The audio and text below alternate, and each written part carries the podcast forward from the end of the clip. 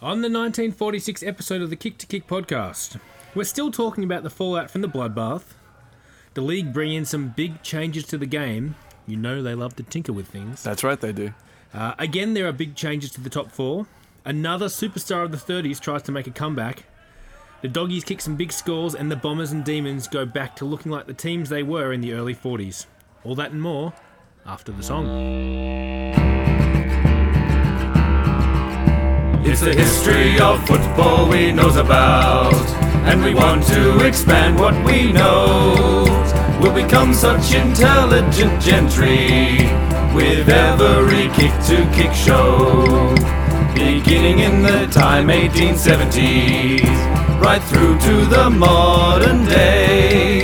Tune in for Timmy Coops and the Kazmans to hear what they all have to say. Welcome to the Kick to Kick podcast, the Australian Rules Football History podcast that deep dives into the history of the league. We have no qualifications to bring this show to you other than a thirst for knowledge, a desire to relive the past, and a pretty big bookshelf of books. On my right, I've got Coops, Hello. and I got the Kazman over there. Hi, everybody. Glad to be part of it. Um, guys, this is the 50th season we have done. Oh my god, we made it. Well, I know, we deserve a banner. we certainly do. We played a lot more games than most football players. That's right. Uh, and good. we're halfway through the 100 years of football book.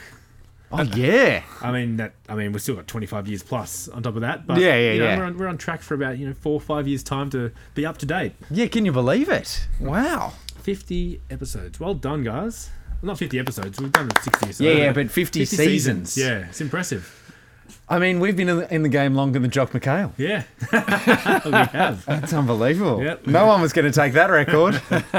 Um, hello, listeners in New Zealand, Poland, and Colorado. Could that possibly be members of the Denver Bulldogs? Sh- Ah. Shout, shout out to the Denver Bulldogs if, uh, if you're out there. Go doggies. Doggies. Um, now, the other thing to bring up very quickly, a bit of sad news. Mm. Um, our old mate Dick Condon passed away in 1946. Ah. so he held on for the 50 years. He did. He died in- in December of 1946. Hmm. What a colourful time. We haven't heard much from him of recent years. No, he really faded into obscurity. I think because he moved to Sydney, but you know, and got old. yeah, that. Yeah, I mean, Yeah. always remembered as one of our, our original favourites. Oh yeah, yeah, absolutely. The battles between him and Ivo. Oh, if, if he had a Some of the Hall if best. he, he had a Hall of Fame, he'd be he'd be number one. Him or Ivo, Oh, for sure. joint joint captains of the Hall of Fame. That's right. Um, all right, Charlie, would you like to uh, get us into some history? I while we- certainly would. While we have a listen to uh, Perry Como's hit song from that year, "Prisoner of Love." Oh, I love it. Okay.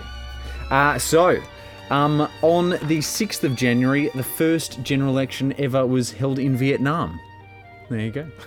Uh, uh, on the 10th of January, the first meeting of the United Nations was held. Let's hope they can do better job than Le- the uh, League of Nations. Yeah, yeah, seriously. In Westminster, in London.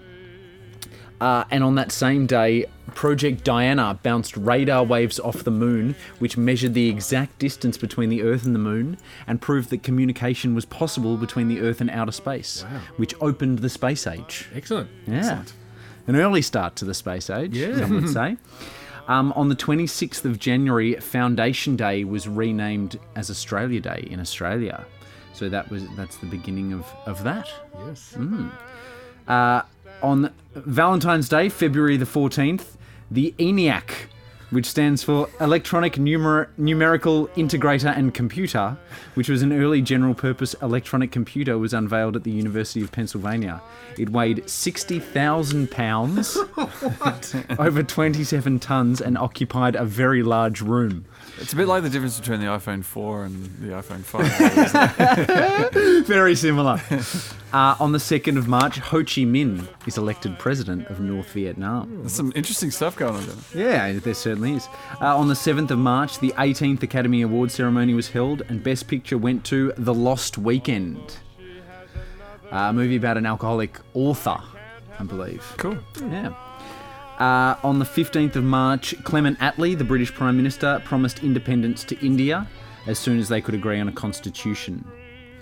Uh, on the 1st of May in the Pilbara, um, at l- around 800 Indigenous Australian pastoral workers walked off the job, uh, started, starting one of the longest industrial strikes in Australia. Wow. Cool, right? Uh, on the 7th of May, the Tokyo Telecommunications Engineering Company was founded with about 20 employees. What's it known as today? Tel- Telstra. Sony. Sony, damn it. Mm. Yeah. Oh, I did a Kaz and I wasn't listening. On the 5th of July, Australian theme. my favourite piece of news from, from the year, Oh my the God. bikini was first modelled in Paris. Why? Kaz, I believe. No, I'm not sure. That's the man king. It doesn't comes say. later. On the 25th of July uh, in Atlantic City, Dean Martin and Jerry Lewis staged their first show as a comedy duo. Oh, Classic. On the 25th of August, Ben Hogan won the PGA Championship. Uh, on the S- September the 1st, in other sporting news, the 1946 Turin Grand Prix was held, which is the first official Formula One Grand Prix. Grand Prix. Uh, it was won by Giuseppe Farina, driving for Alfa Romeo.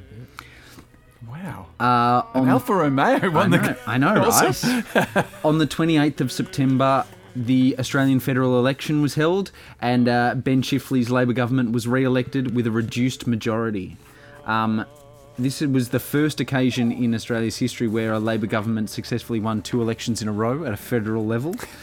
Uh, and it was also the first election contested by the newly formed Liberal Party, which had replaced the United Australia Party. Mm. That was a millionaire the other day. Mm. On, oh, was it? yeah. On the 15th of October, um, Hermann Goering, the founder of the Gestapo, uh, poisoned himself two hours before his scheduled execution at the Nuremberg trial. And on the 16th of October, the remaining 10 Nazi war criminals sentenced to death at Nuremberg were executed by hanging. Ah, joy. So that's kind of the basically the end of World War Two, official, like ma- officially. Uh, November the first, the first basketball of Associ- Association of America game, the New York Knicks defeated the Toronto Huskies, Yes. sixty-eight to sixty-six Were they at not Maple known Leaf as Gardens. The, uh, the Knick- Knickerbockers back then, though? They Hmm. probably were. It just says the New York Knicks. Uh-huh. Yeah, they would have. So the BAA uh, combined with the NBL to form the NBA in a, in '48, I believe. Mm-hmm. Okay. So yeah, this We'll get- is we'll the get to first BAA game. Uh, also, at the beginning of November, Russia won the Melbourne Cup. The entire country, which is phenomenal. Good on them. Uh, On the 19th of December, uh, Viet Minh forces begun a war against French occupying forces in Vietnam. And on the 20th of December, Frank Capra's It's a Wonderful Life, featuring Jimmy Stewart, Donna Reed, and Lionel Barrymore, was released in New York. The classic. Classic. Haven't seen it. Oh, no, haven't you? It's so good. Uh, that's- Christmas, everyone! Christmas, everybody! It's Christmas. Yeah, Uh, it's so good. We watch it every Christmas. so. and unknown, but I thought I'd throw this in there, just a bit of a stab to the NFL. The San Fran 49ers were formed. I mean, 46. yeah, Oh, they're a new team. yeah, late to the party. What's going on here? Uh, would you like to hear about some people that were born Ah, in good- '46? Good, good to know people were born after the war. Some people were born. Actually, quite a lot. I Okay. tried to I tried to slim the list down, but it was it was busy. that baby boom. yeah. Actually, it would be. Yeah, You know, we're, we're celebration. there. Yeah, absolutely. Uh, the fifth of January, Diane Keaton. Because these are actually baby boomers, aren't they? They That's- that's are. whole These are the thing. actual boomers. Okay, Yeah. okay, boomers. Diane Keaton, uh, July 9th, Jan 19th, Dolly Parton. January 20th, David Lynch, the director. January 29th, Ian Molly Meldrum. Hmm. Uh, February 21st, uh, Alan Rickman, or Hans Gruber, as I like to call Snape. Hmm. him. Or Severus Snape, yeah. I mean, so great. Yeah, or or uh, the Prince of Nottingham. yeah. Sheriff, sorry, Sheriff, Sheriff of of Nottingham. Oh, that's so good. Uh, 12th of March, Liza Minnelli, Liza with a Z. Uh, on the tw- Liza with a Z. Mm, that's what she used to say. Um, on the 29th of March, Billy Thorpe Yeah. and the of the Aztecs. Yes. Uh, on the 13th of April, Al Green. On the 19th of May, Andre the Giant, the French professional wrestler and actor. Actor. Such a great actor. Does anybody want a peanut? It's my favourite. Uh, on the 20th of May, Cher. On the 22nd of May, uh, George Best, very famous footballer, played for Man U, I Yeah. think. Yeah, yeah. Uh, on the 14th of June, Donald Trump was born, the current prime uh, president. On the 6th of July, George W. Bush, the 43rd president of the United States, was born. And on that very same day, Sylvester Stallone. Ah. Classic. On the 9th of July, Bon Scott of ACDC. On the 19th of August, Bill Clinton, the 42nd President Wow, of good the year for United States. presidents. Three presidents in two months. Isn't that unbelievable? On the 1st of September, Kaz, you'll love this one. Yeah. Barry Gibb.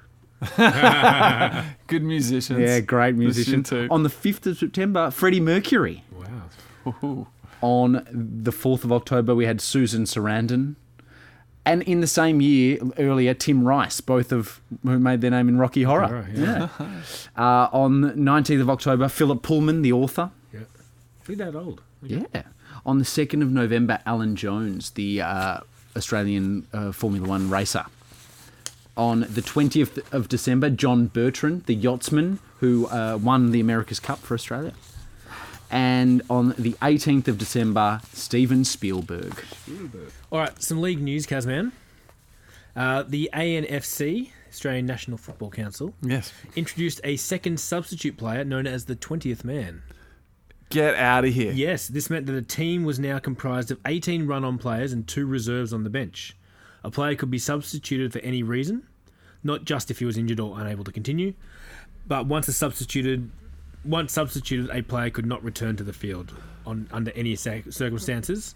Um, This is and- very similar yeah. to our most recent substitution rule experiment, you Oh, could with say. the uh, with the Super sub. That's it, the super sub. um, and the 19th, and if you're a 19th or 20th man, you only get paid if you go onto the field. Oh, no. So clubs that are strapped for cash, if they can't afford to, like your Fitzroys and your uh, St Kildas, So th- they're not if you forced. Mm. can't afford, yeah, if you can't afford to, to play a player, you don't send him on, yeah, oh, gosh. which What- is, is a bit crap. Come on, all the players chip in at the end of the end of the game, surely, for all that. Yeah. Um, it, at this meeting as well, the ANFC rejected a joint proposal from New South Wales and Tasmania, who tried to introduce an order off rule for, for bad play. Oh, yes. That's still around at the moment, isn't it? No, it gets kicked around all the time. It's never going to happen though. No. No, not our game. The other thing the VFL introduced was an under 19s competition. Oh, fantastic. So we've got now the reserves and the under 19s. The other thing is, lots of soldiers have come back from the war, so we've got an injection of mature age veterans back into a lot of these teams. Uh, so, what we talk about these days with mature age players, this is almost like each club's getting an injection of some mature age players. And we're starting to build back up to, um, you know, what the league was just before the war or in the early 40s. Oh, excellent. There you, go. there you go. So we were supporting supporting the younger kids. Yeah. Uh, we've got uh, a bit more support for those those superstar players. Like um, I know Sal Murray's not at North Melbourne anymore, but uh, you know, he's got some support there. Don't worry about that. Um, the VFL also called for grounds to be the same size. Um, and that we s- we'll see this later in the season at the MCG when that gets opened back up. They tried to you know regulate the size of the MCG so it was the same size as other grounds. But that's actually something I quite like about our league that all the grounds are slightly different and you have to know how to play different grounds in different ways. I think that's a good thing. Yeah, It absolutely. makes it makes the sport unique. There's not there's not a heap of sports in the world where the playing area can be different for different. I mean, Yeah. cricket obviously, but I and I, I can't believe how it, it, it is allowed to exist. I, I can't believe that it's part of it, but I'm so glad that it is. Um, there was a few split rounds this year as well. Round one was split across uh, Saturday and Easter Monday. Then we had round eight. They had a Victory Day celebration, so there were some Monday games in. And then the following week, week, week nine, they had some games on the King's birthday Monday. Oh, fantastic! So split rounds. Good There's no time to go better and round. sit. Yep. In August, West Perth travelled to Melbourne and they took on a combined Essendon and Richmond team. Would have been fairly good team. Yeah, well, the Essendon and Richmond team won 101 to 76. The team included Jack Dyer, Whopper Lane, Wally Butts- Buttsworth, Paleface Morris, Albie Panham, and Don Fraser, for, just to name a few. Wow, how would you love to see that? Uh, and here's an interesting stat for you. This is the first season where there has been no player named John. How on earth? First of all, how on earth did you find that? But very, very interesting because I mean, how could it have happened? Uh, yeah, so let's get to the season proper, Kaz. Okay, in 12th place with no Johns, maybe some Johns. Hawthorn, three wins, 16 losses, and with the percentage of 70.5%. Okay, so uh, captained by uh, Jim Bowen, coached by Jim Shea, Keith Shea. Keith Shea, sorry. Their lead goal kicker was Albert Pryor with 52. So yes, as you said, Keith Shea returning the coach in 46, but this time as a non-playing coach because last time he'd been captain coach. Yeah. Um, and Jim Bowen, as you said, formerly appointed captain. And they were quite confident after returning a return of a few players from the war, inc- including Cole Austin, Kevin Curran, and Wally Colpert. Yep. Um, but the opening round, things kind of started really poorly. Didn't quite work out. Lost to Collingwood by 63 points at Glenferrie, and they had four more defeats, so five in a row, including a 103 point loss to Essendon in round four. Uh, in this game, however, local schoolboys ran a service to uh, to retrieve footballs that were kicked over the fence. Ah. Made a bit of a, bit of extra pocket money. I like that, bit of collecting cash. balls, Yeah. um, their fi- they broke their. Uh, they, they finally won a game, which was round six against the Demons. Great. Um, unfortunately, though, against North Melbourne in round nine, Cole Austin broke his ankle, which ended a promising season. Uh, this was a big loss as he was named best on ground in five of the nine matches they'd played so far, including the one he injured himself, uh, and had gathered nine Brownlow votes to this point. Uh, he finished second in their best and fairest and was a runner-up to, El- to uh, Alec Elberston. Um, Who's despite- been their lead go- goal kicker for the last few years? yeah. Um, despite the loss, the Hawks actually won this game by 25 points over the Shinboners. However, that was their last real taste of victory. Oh, they had victory one more time this year, which was against Geelong. Uh, and then round 18 was an absolute humiliation by the Bulldogs at Western Over, which we'll talk about later. But Hmm, tough yeah. season. Uh, that's, that's their se- seventh wooden spoon, Kaz, at, at Hawthorn. Hmm. So things, you know, when Kazali was there, he thought he'd almost got into the finals. and then Yeah. back down the bottom. Ah, yes, I see. Which you know now we know what they're like. We've really it's got just to really take this time to yeah, appreciate yeah, just, Hawthorn being really, really bad. and also sort of A lot. um, have respect for the fact of how well they turned it around come the 80s, right? Like Well, late 70s, 70s, early yeah. 80s. Yeah. Yeah, so let's enjoy this time of Hawthorn. Not Yeah, being good, let's. Because um, you know, in a few years' time, we'll be just talking about Hawthorn all the time. Mm. And in 11th place, you guessed it, St Kilda with, with four wins, 15 losses, and a percentage of 70%. Uh, captain coached by Alan Hurd, uh, and their lead goal kicker was Sam Loxton with 40. So after their uh, wooden spoon hung on the wall after their atrocious season last year, they've really turned it around and finished 11th. Yes. Um, and as We're better than this. We're- So this is the third year of their three-year plan as well. God. Um, they seem to be back with the, the Saints nickname. The Panthers is not mentioned at all in the papers, Oh. um, and uh, the Weekly Times refers to them as the Saints as early as round four. so- really didn't last. we still Well- want the painting. We think it's out there. Well, I found something that might have been it, but it hasn't been confirmed yet. We'll, we'll see. Watch the Um, space. So, as a result of their poor, very poor 1945 season, President uh, C.R. Minty resigned, with Reuben Sackville taking over. He was the owner of a men's clothing store. Oh, yeah. Um, we had Alan Hurd, who was appointed coach, as you said. He beat nine other applicants. Um, and Alan LaFontaine was actually approached uh, to take over as coach, but he declined. he uh, he didn't want to Sully his name. D- didn't want to move across from the D's. Um, Alan Hurd declared when he came that there were too many kick hunters in the team. If you continue to play this brand of football, you'll be again on the bottom of the ladder. which is I, li- I like that uh that sentiment because it's you know you know, it's not playing f- playing for the team it's playing for yourself Yeah. but uh it obviously didn't work out all that well for them No. Now, Kaz, I've got one of the best names here. I think I've been telling you for a few weeks I've got a good name for you. Yeah, this is Um, for St Kilda, yeah? It's in Kilda. Okay, you ready for this name? Yeah. Trojan Darvaniza. wow It just rolls off the Trojan tongue, doesn't it? Darvaniza made his debut for St Kilda this year. okay, and do we have any history on trojan Uh, no. where's he from It just doesn't seem right to have a baby and then to be thinking about Trojan, Trojans. yeah Well, you- obviously you weren't thinking about Trojans. um, we've also got debutantes of Keith Rosewarne and Alan Ole Raleigh. and Kevin O'Donnell, the father of Simon O'Donnell, the cricketer. oh wow there you go So not much Are you, competition you- there. are you not as impressed with Trojan Darvaniza as I am? Uh, can you spell darviniza for us D A R V E N I Z A. i'm super I- i just don't even know where that's from Yeah.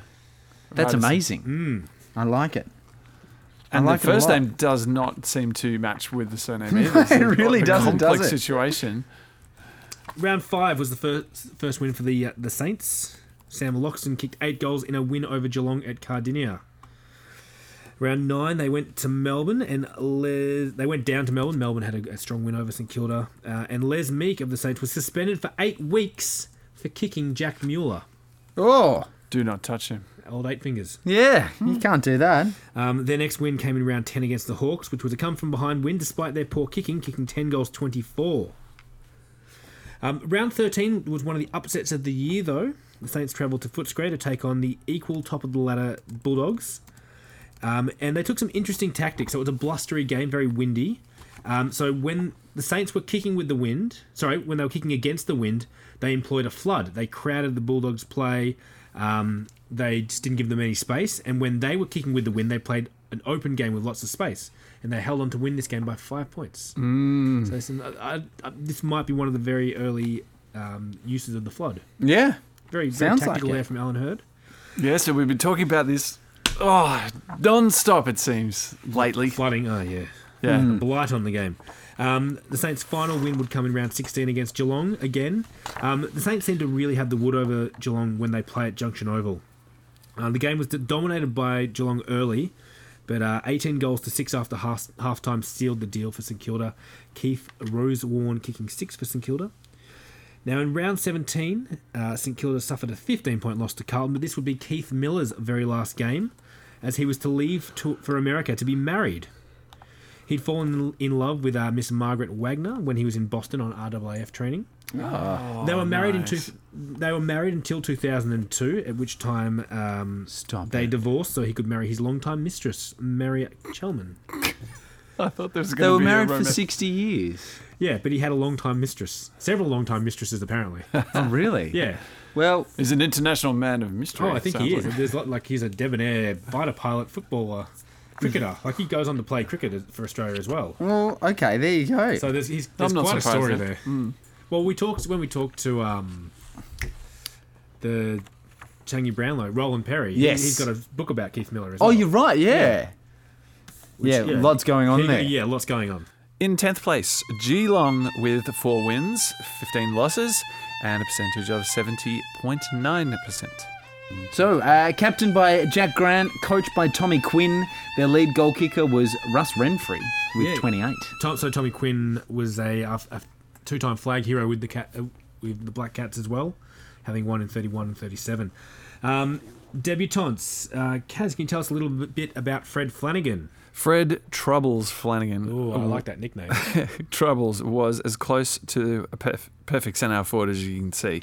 Uh, a superb aerialist. He was f- uh, fated for his ability to manoeuvre himself while flying uh, for a mark in such a way as to be facing directly towards goal upon landing.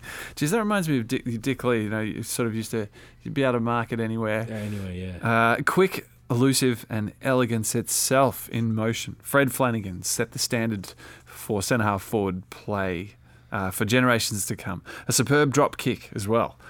He could also stab pass with unerring accuracy when required. I'm wondering why his nickname was Troubles.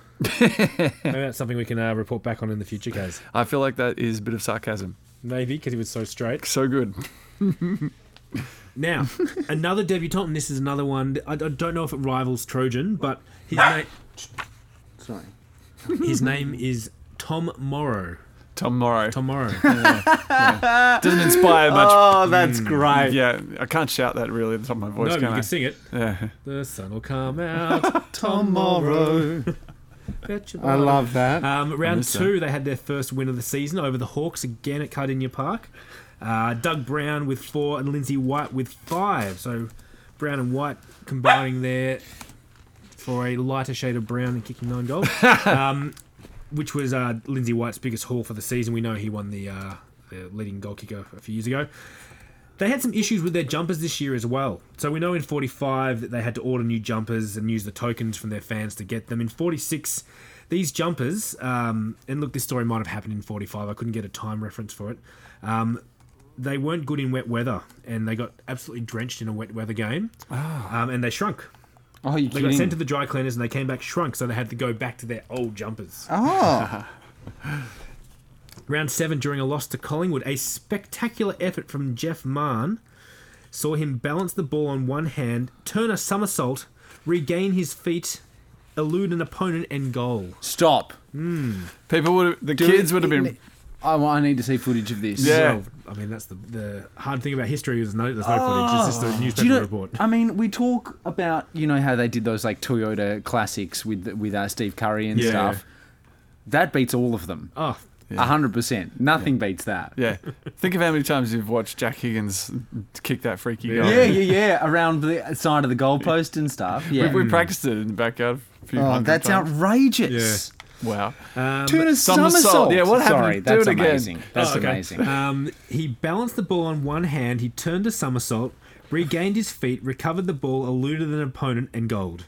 It's basically Starship can't- Troopers. I can't He believe does it. a jump over. Now, round 10, Geelong would have their best win for several years um, against topside Essendon at Cardinia Park. they kicked eight goals, six in the first quarter, setting up the win and shocking the dominant b- Bombers. You better call Melbourne the top side. Uh, Norm Glenister helping himself to six goals in a 39 point demolition of the topside. Wow. Yeah.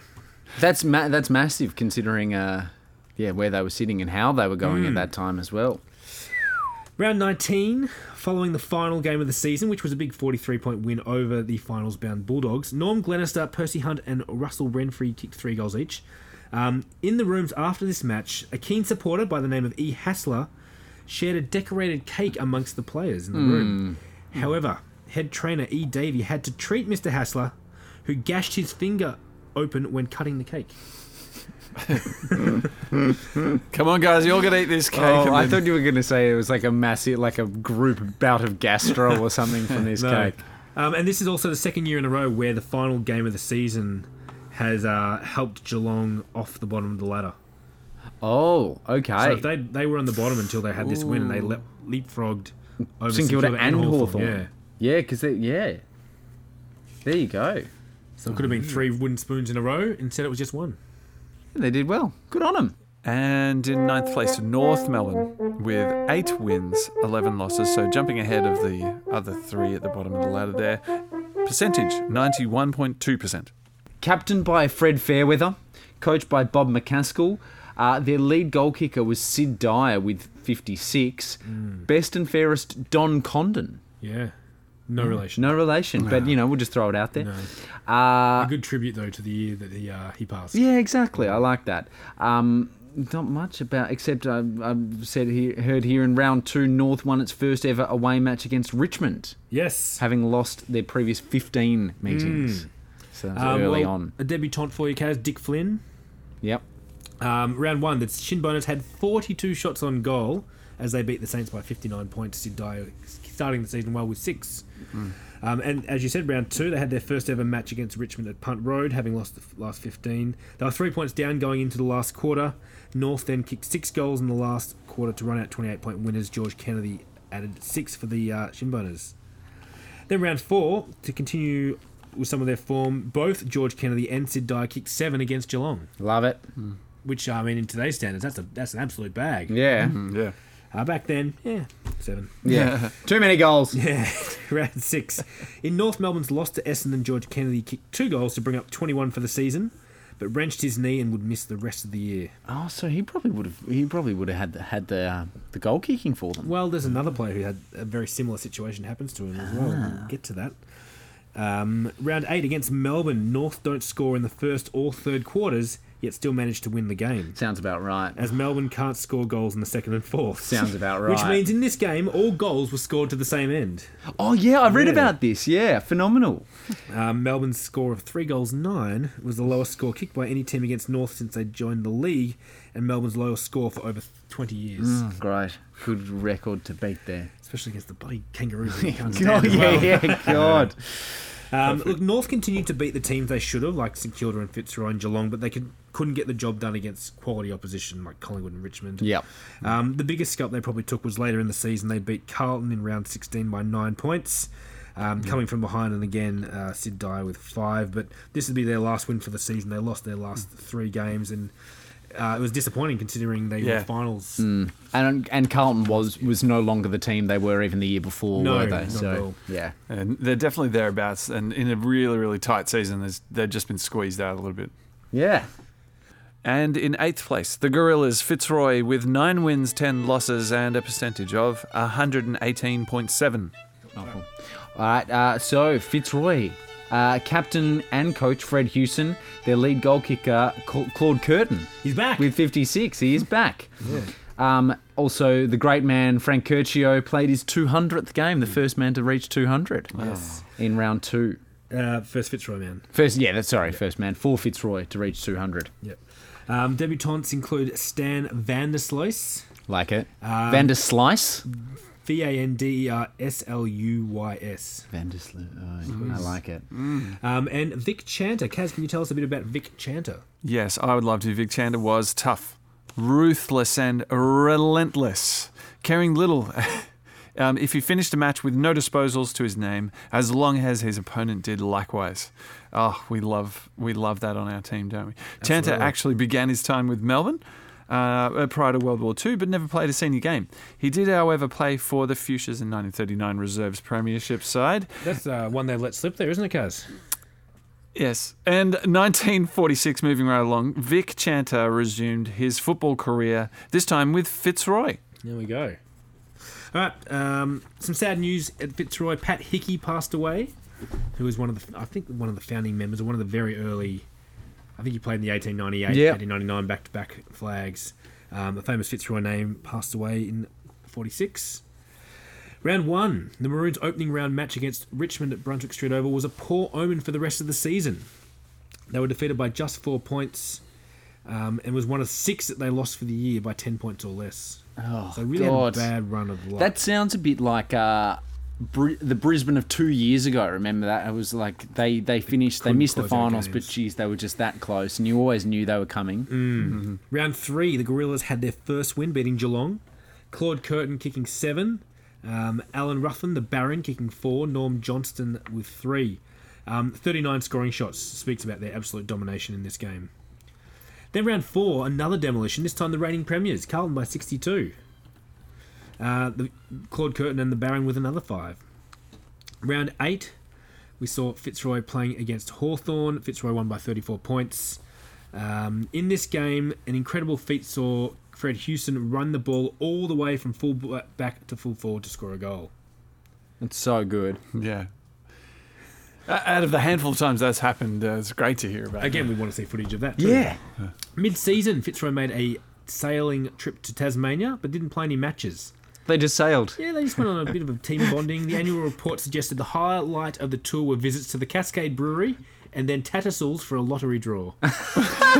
It is a beautiful brewery, though. It is. I've got to say, once we're allowed to uh, travel again, it'll be Recommend a it. great place to go. Um, they again beat Carlton late in the season with Eddie Hart kicking five. They won four of their last five but missed finals. Um, and, you know, the annual report uh, had some interesting things to say. Yes, our team filled eighth position on the Premiership list with a total of nine matches won and ten lost. Um, but with Dame Fortune a little less unkind, at least six of our losses could have been reversed.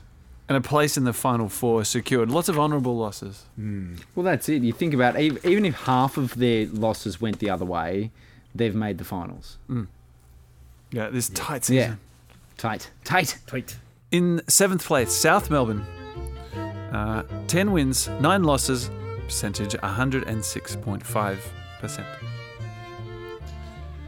Uh, so, uh, captained by Jack Graham this year, we've uh, lost. Um, who has it been the last few years? Uh, I can't remember his name. Herbie Matthews. Herbie Matthews. Yeah. Yeah. Yeah, yeah, yeah, So big changes because of all these suspensions and things. Yeah, The- yeah. The effect is definitely being felt. Yeah, in South absolutely. Melbourne And Carlton, who we'll talk about as well. Um, and still uh, coached by Bull Adams. Their lead goal kicker was Henry Mears with uh, 32, and uh, a famous uh, face He returned. does. We'll get to that in a second. Um, a debutant by the name of Wiley Chambers. Love it. Hmm, so Wiley Buzzer's not the first Wiley to have played. Ah, good. Um, and they're still playing their home games at Junction Oval. The Lakeside Oval still occupied for parts of this season, or for most of the season. So they, Oh, really? yeah. Okay, interesting. Um, now, as you said, a big name comes back. That big name being yes. Bob Pratt. so apparently he wanted to come back in '45, but the um, RAAF posted him away from Melbourne. Yeah. So can you imagine '45? They could have had Laurie Nash and Bob Bob Pratt back in the team.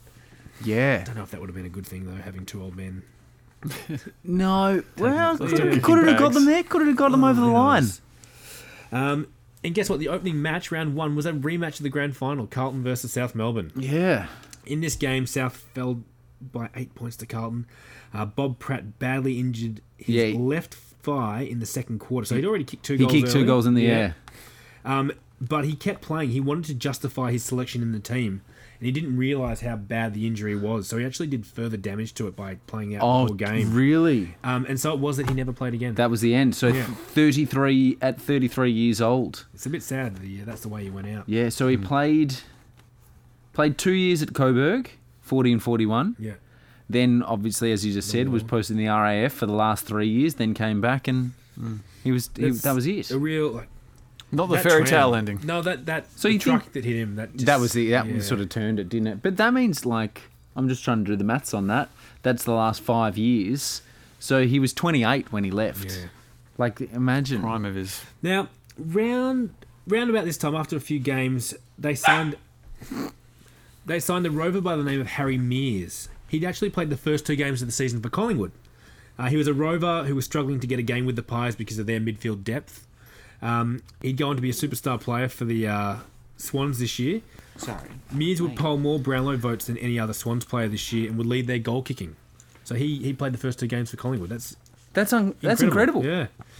Um, their first win was not until round five, beating Hawthorn at Junction Oval by 34 points. The Sporting Globe reporting that South held Hawthorn while the Hawks had the wind in the first quarter, and the Hawks could not cope with South's ruck strength. From here, South won four more against Fitzroy, North Melbourne, St Kilda, and Richmond to claw their way from equal bottom to a game out of the four.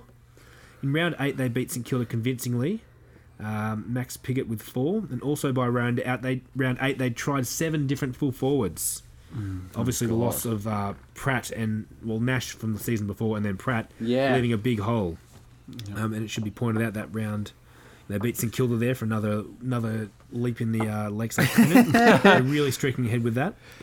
Yeah, well, Um, I mean, you you can't replace though either of those two players. no, though, but can surely you? when you get Pratt in like at 33, you know he's not going to last long. oh yeah, you'd probably hope for more than one game, but so to try seven different full forwards. yeah, Um, so round 12 and 13, they played Carlton and Essendon respectively and lost both games by a point. oh In both games, they had more scoring shots but couldn't convert.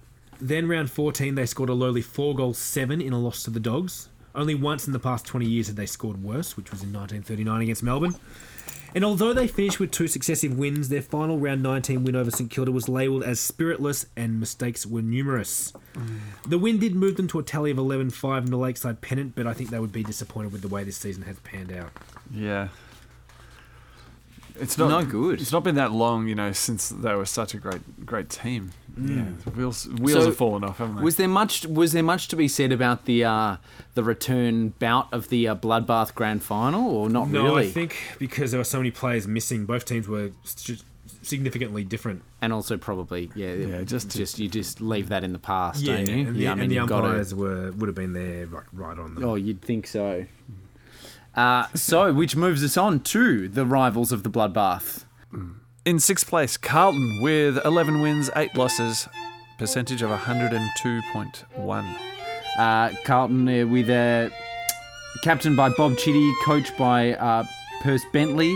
Their lead goal kicker was Ken Baxter with 46. Uh, yeah, Baxter actually got off to a flyer early in the season, round one again in that game against South Melbourne. He kicked seven, Oof, it's a good way to start. um, and so we got Chitty who's sitting out for I think the first eight games. That's right. Um, Rod McLean is acting captain for him. Yep. For, for the team while this is happening.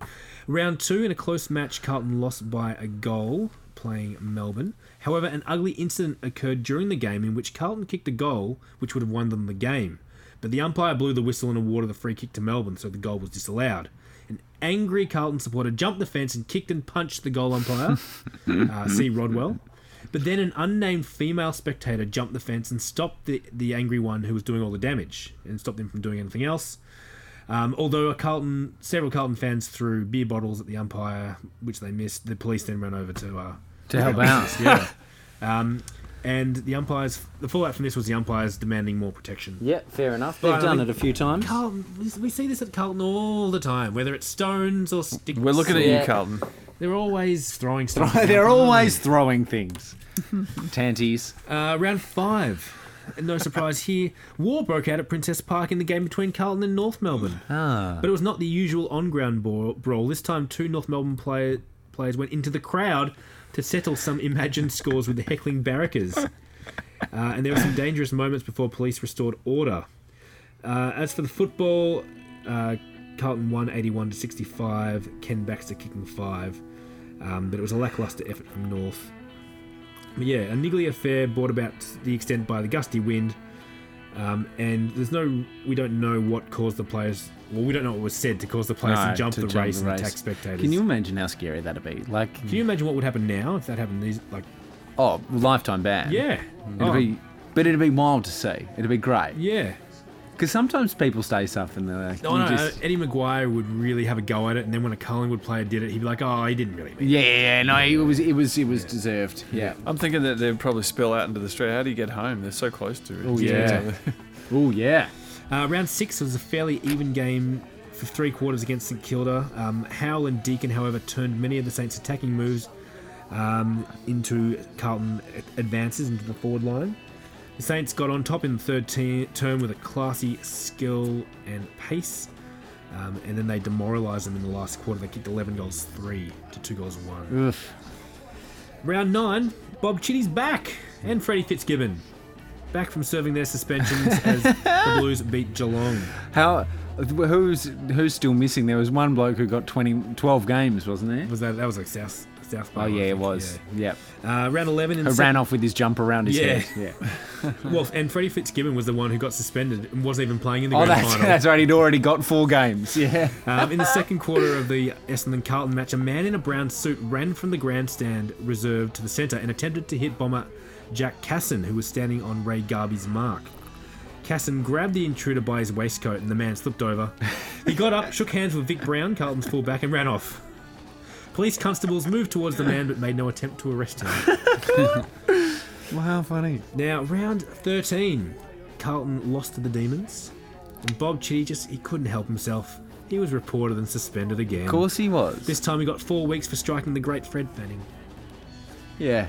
He probably Fred probably did something. Um, and their final game was against Collingwood at Princess Park, and in a similar fashion to the 45 prelim, Collingwood got on top early. They're up by 32 points at one stage. At halftime, Carlton coach Perce Bentley swapped his players, uh, Ken Hands and Jim Baird, and Hands became the match winner. Ranging across half forward or leaping deep to either forward pocket, he provided a reliable marking target and kicked several big majors.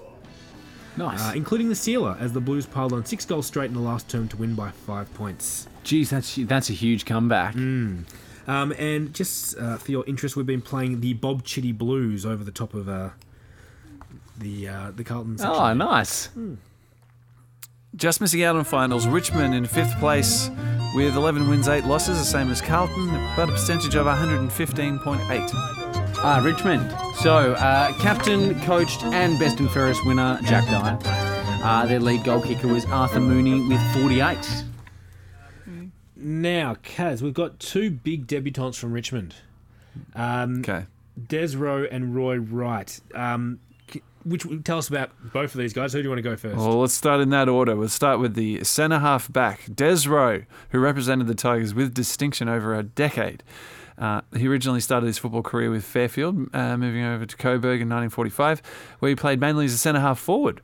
Um, and in 1946, he crossed to Richmond as a centre half as a centre half forward. Um, he was fearless, dashing player who used his strength effectively in marking and physical contests. Um, he had a good turn of speed and was a long kick. I feel like he must have um, played uh, quite a few games there in that era then. yeah, absolutely. And then the other one was Roy Wright. Roy Wright, a ruckman, affectionately known as the Gentle Giant. He had to overcome both illness and disability in order to play league football. As a child, he was unable to play football as he was required to wear leg splints due Ooh. to weak knees. This is a Imagine- bit Forrest Gump, isn't it? Oh, big, big tall ruckman with splints. This is this is Forrest Gump. he is. Um, he, he also suffered uh, from rheu- rheumatic fever. Write us in what that is. Um, as a footballer, Roy was uh, scrupulously fair. Uh, see, he's had it really tough, so no wonder he's so he's empathetic to his opposition. Which is opposition. a good foil to the uh, to oh no, Jack Dyer was just a, a It's tough. Yeah. It wasn't, I don't think he was unfair. Yeah, he was fair to a point, and when he crossed the white line, bang! This um, Roy Wright, he was, he was on, um, with his only object being the ball. Um, despite his powerful 16 stone and uh, 102 kilogram frame, he used his weight fairly in marking and rucking contests. Mm. In an era of you know your Bob Chitties, um, it's nice to hear about someone like that. Yeah, absolutely. Round one was a hard fought four point win over Fitzroy at Brunswick Street Oval. Uh, following this was a loss to North in round two, and then the selectors decided to swing the axe and bring more pace into the team. Always a good idea. And yeah, and so if you look at Richmond's start of the season, it was win, loss, win, loss, win. Um, round five, Richmond travelled to Victoria Park to take on the Pies and set up a great win against the enemy. They held the Pies goalless in the first half. Uh, Frank Burke kicked seven goals in just his sixth game, which was no easy feat at Victoria Park either. Uh, the Tigers by 11 goals in the end. Um, Burke actually had a really good start to the season. He kicked six against Geelong. In round eight, he kicked another six and a loss to the Bombers in a game in which Dyer and Paleface Morris were superb in the packs but couldn't get the Tigers going. Round 8, though, playing against South Melbourne, Frank Burke appeared to injure his knee that would see his season come to an end. At the time of his injury, he was leading the goal kicking, having kicked 40 goals in nine games. Um, in this game, an inaccurate Richmond kicked 15 goals 20 and went down to the Swans by 14 points. Um, round 15, in Richmond's close fought game with the Bulldogs, the Tigers were seven points down and Jack Dyer was streaming towards an open goal. He kicked the ball and the bladder burst, slewing away for a behind. Um, now, there's nothing on Trove I could find about this, but it's reported in several books. Um, another account of this says that, that Jack Dye gripped the ball so tight that it burst. Oh, really? He held it up and a replacement was brought on and as time expired. Um, in this game, the Tigers kicked 12 goals, 21, and lost the game by a goal. Um, That's legendary. Also, in this game, I believe there's a there's a bit of an uh, something happens between Mopsy Fraser and a player named Kelly. Mopsy Fraser noticed his opponent, uh, named Kelly, although there were no dogs players with that name, had his gleaming locks pinned down by two ladies' hair clips. You must be a Sheila. And at the next scrimmage, he grabbed at the mane and tore it away to reveal a gleaming naked cranium. For a minute, I thought I'd scalped him. Then I realised he was just wearing a fantastic wig. But he was no Sheila. Do you think he gave me the works for the rest of that game? so It good. reminds me of the Andre Agassi story where he wears a wig for the whole final. Oh yeah, And that that's- yeah. That's what he's worrying about. Um, so Richmond won their games from round 16 to 18, so three in a row. Uh, round 18, they dominated the game against Carlton at Punt Road Oval. They had 45 scoring shots, but only beat the Blues by 32 points. Um, their inaccuracy, they posted one goal 12 in the second quarter, was all that saved Carlton from humiliation in this game. Heading into the final round, they needed to beat Essendon and hope Melbourne lost to make finals. However, they lost to Essendon by a point, despite Jack Dyer helping to instigate a brawl that involved players and trainers that had to be broken up by police. Whoa. Uh, therefore, the Tigers missed the finals again, finishing fi- fifth, which I guess you could call the ninth of 1946. Exactly what Yeah. I was going to say. And in fourth place, making it for finals this year, 13 wins, 6 losses, and a percentage of 104.8% is Melbourne. Uh, Captain by Norm Smith, coach by Checker Hughes, lead goals eight goal eight, eight finger Jack, Jackie Mueller with Not, not Fred Fanning. with 58, not Fred Fanning. Although you'd assume next year he's got it in the bag. Yeah. Yeah. Dees back in the finals. So lots of players back with experience here as well from the war. Ted Cordner, Dick Hingston, Wally Locke, Albie Rodder. um, Yeah, Albie Rodder. even like Mueller can play pro- like more games. Um, they were they were forced to train at Albert Park for the majority of the season because MCG was still occupied. It was still Camp Murphy though, while the troops Left. left. Yeah. Um, yeah, forced to train at Albert Park, which had limited dressing room facilities and meant the group had to be split in two. Ah, Uh, round one, they had an eight goal to two first quarter, and that was the difference between them and Geelong. Fanning with six, Norm Smith with five, Jack Mueller with three. Despite only managing four behinds in the third quarter, the Demons kicked their highest ever round one score to that point, courtesy of a five goal final score, final term, kicking 20 goals, 17, 137. So 13 goals in two quarters. Wow, not bad. Round two, Melbourne upset the reigning premiers in a close game. In the tense last few minutes, a Carlton player kicked what looked like the goal, but because the umpire had already played a free kick. It was not paid, and we talked about the Yes, fallout we from did. that. We did. Um, round four, led by Fred Fanning, who kicked seven goals, seven for the day. Melbourne steady to beat South. They kicked the first two goals of the last quarter, but South bounced back with two of their own to level the scores. But Fred Fanning's seventh goal won that match for them in the end. Now, following their round eight loss to North, the Demons sat ninth on the ladder. with Yeah. Three wins, five losses. Uh, there were two games and a substantial percentage out of the four. So we're talking end of end of round eight. So th- it was not quite halfway through the season at this stage. No, but they're, but they're- well well down. their percentage was 80.4. Yeah, not pretty. not pretty at all. Um, but round 10, they had a win over St Kilda, which got their season back on track. Yes, it did. they then beat the Tigers in round 11 with Norm Smith kicking six. Round 12, for the second week in a row, the Demons kept the opposition goalless in the final quarter, this time knocking off Collingwood, Fanning and Mueller with three each. Then they had wins over Geelong, Collingwood, and Essendon, and that saw them riding a six game winning streak. Mm-hmm. The Swans broke that streak, but they kept soldiering on. Round 16 against the Bulldogs in one of the matches of the year. Um, to begin with, Norm Smith went against Checker Hughes' wishes, Ooh, and he- when he won the toss, he kicked against the wind. Because Norm Smith didn't like kicking with the wind. okay. Because- the last quarter? he- because he, he his theory was you've got to get into the game first, and that first quarter you're not going to take advantage of it anyway. Fair enough. Okay, interesting. Yep. So It's a the- bold he- Mm. strategy. So his his side p- supported his decision to kick against the wind. Um, the sides went goal for goal early in the third before Fitzroy kicked away with six goals to three uh, in that quarter. Yeah, but that's you'd be sitting there going, "This is more than a three-goal win." But Melbourne came home furiously with the win in the last quarter and kicked five goals in the last ten minutes to win comfortably. Yeah, they did. See, I could be a coach. Ernie. Er- um, so, Ernie O'Rourke uh, kicked his four match winning goals after coming on as the 19th man. Oh, he earned his match payment that Yeah. day. And after after the game, mounted policemen had to clear the field when they wouldn't leave after the police had already dispersed the brawl. I love it. Round 17, football returned to the MCG for the first time since the 1941 grand final. It's back. It's back. They were playing Hawthorn. Melbourne kicked four goals, one, including three goals to Norm Smith before Hawks could even score a point. Uh, yet scores were level at half time. Demons looked a bit shaky when they trailed at three quarter time, but kicked seven goals, seven to three points in the last quarter to deliver the four points. Don Cordner was best on ground, the age noting that he was at, at his best. In the back pocket, he was always steady, and when following his knockouts and high markings were features of the game. Round 18 was a four point win over Fitzroy, in the midst of a crucial last few minutes, Fitzroy's Frank Curcio was felled in a contest, and when the ball was kicked back into the Melbourne forward line, Fred Fanning was unable to mark as he was attending to the injured player. Oh, good on him. And then, That is what we'd like to hear about. Yeah, Melbourne. absolutely. needing to win to secure their spot in the finals, the Demons beat North in the last round to secure their spot, therefore avoiding the Harry Bully curse. Yeah. They actually, they actually won their li- final round game to make finals, which Melbourne never do. Yeah, we, we yeah. No, we don't. You're right. But you're winning quite a. But this is hang on. This is before. Let's talk about after '64 what we do. This is before we had a terrible hoodoo on us. True. So you're allowed to add a curse later on. Yeah, yeah, yeah. But they've won one, two, three, four, five, six, seven, eight, nine, ten of their last 11 games. So they you are hear riding that? an absolute tidal wave of. Uh, Of momentum just form. here. Yeah. Yep. yeah. It's like the it's like the 50 year storm in Point Break. is. That's the size of the wave we're riding. Yeah. I mean, it's like Carlton in 45. They- Yeah, yeah, they do the exactly. same thing. Yeah, that's not overstating it at all. that is good. I'm looking forward to it. I'm going to ride that wave. Yeah.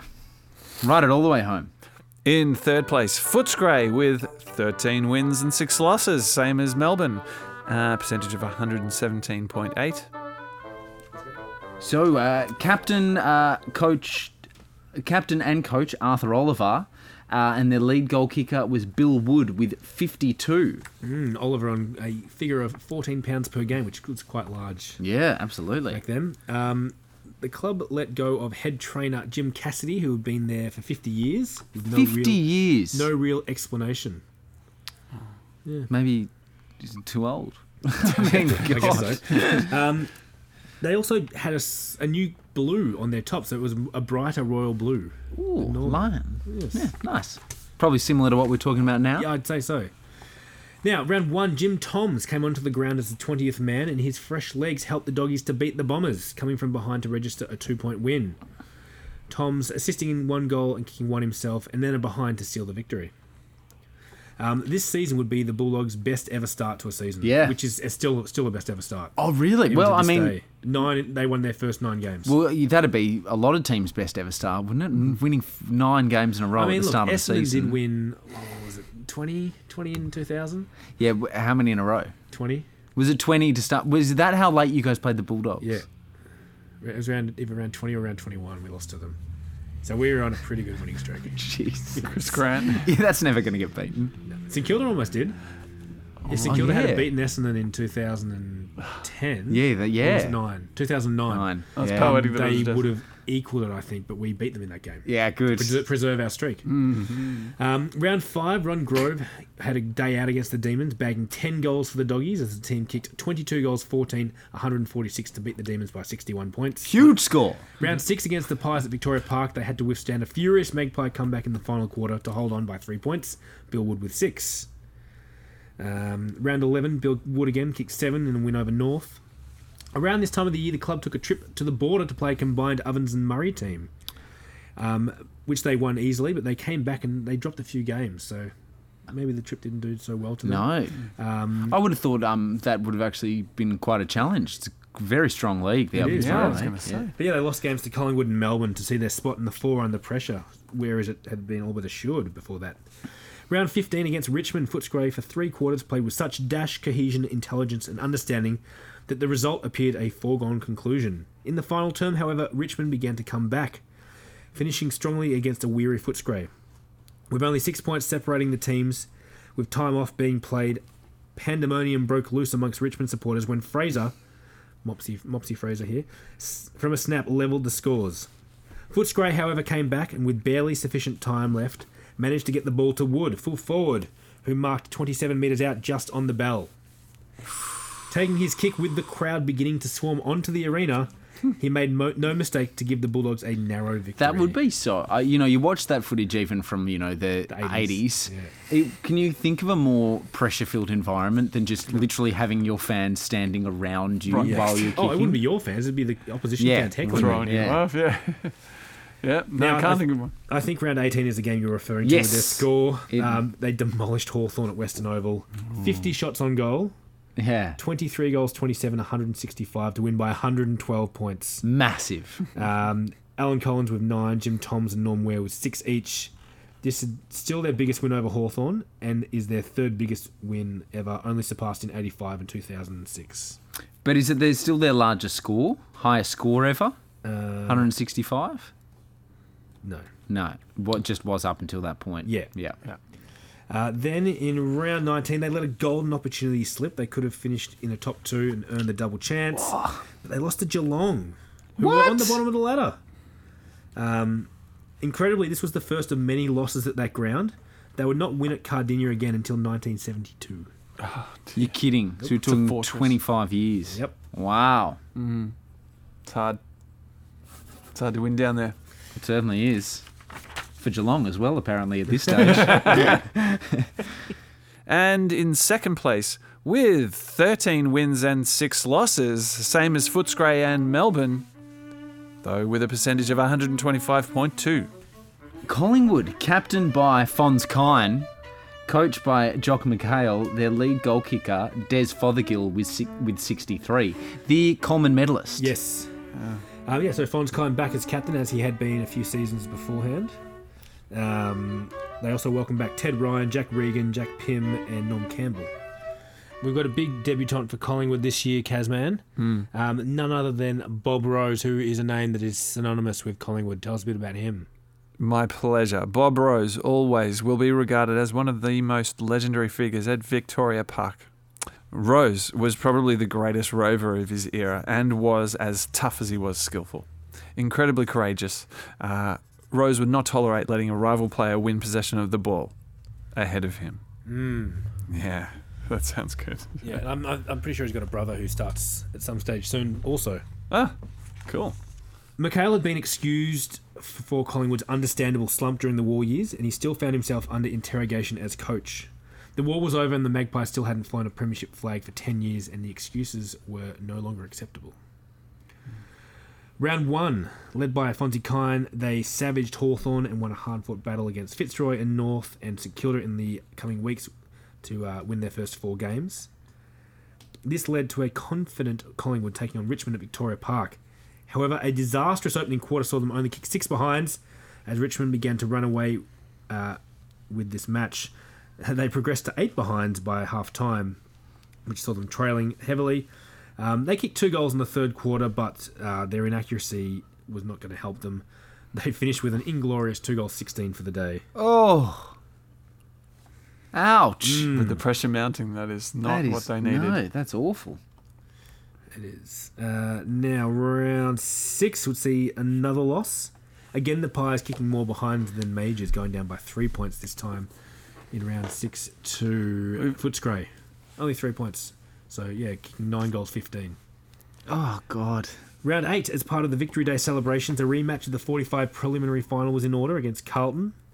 The Woodsmen attacked their tormentors from the opening bounce, and at quarter time they had scored seven goals, five to Carlton. three Okay, points. that's good, that's Back good. Into it. Um, and there was no way the Blues would come back from that, so the Magpies won that by 56 points. Now, round set, they, they had, you know, f- f- wins and losses, regulation wins, a few, a few losses here and there. Round 17 would be a mixed day for Collingwood. The positives being that they beat the Doggies by 52 and Bob Rose made his debut.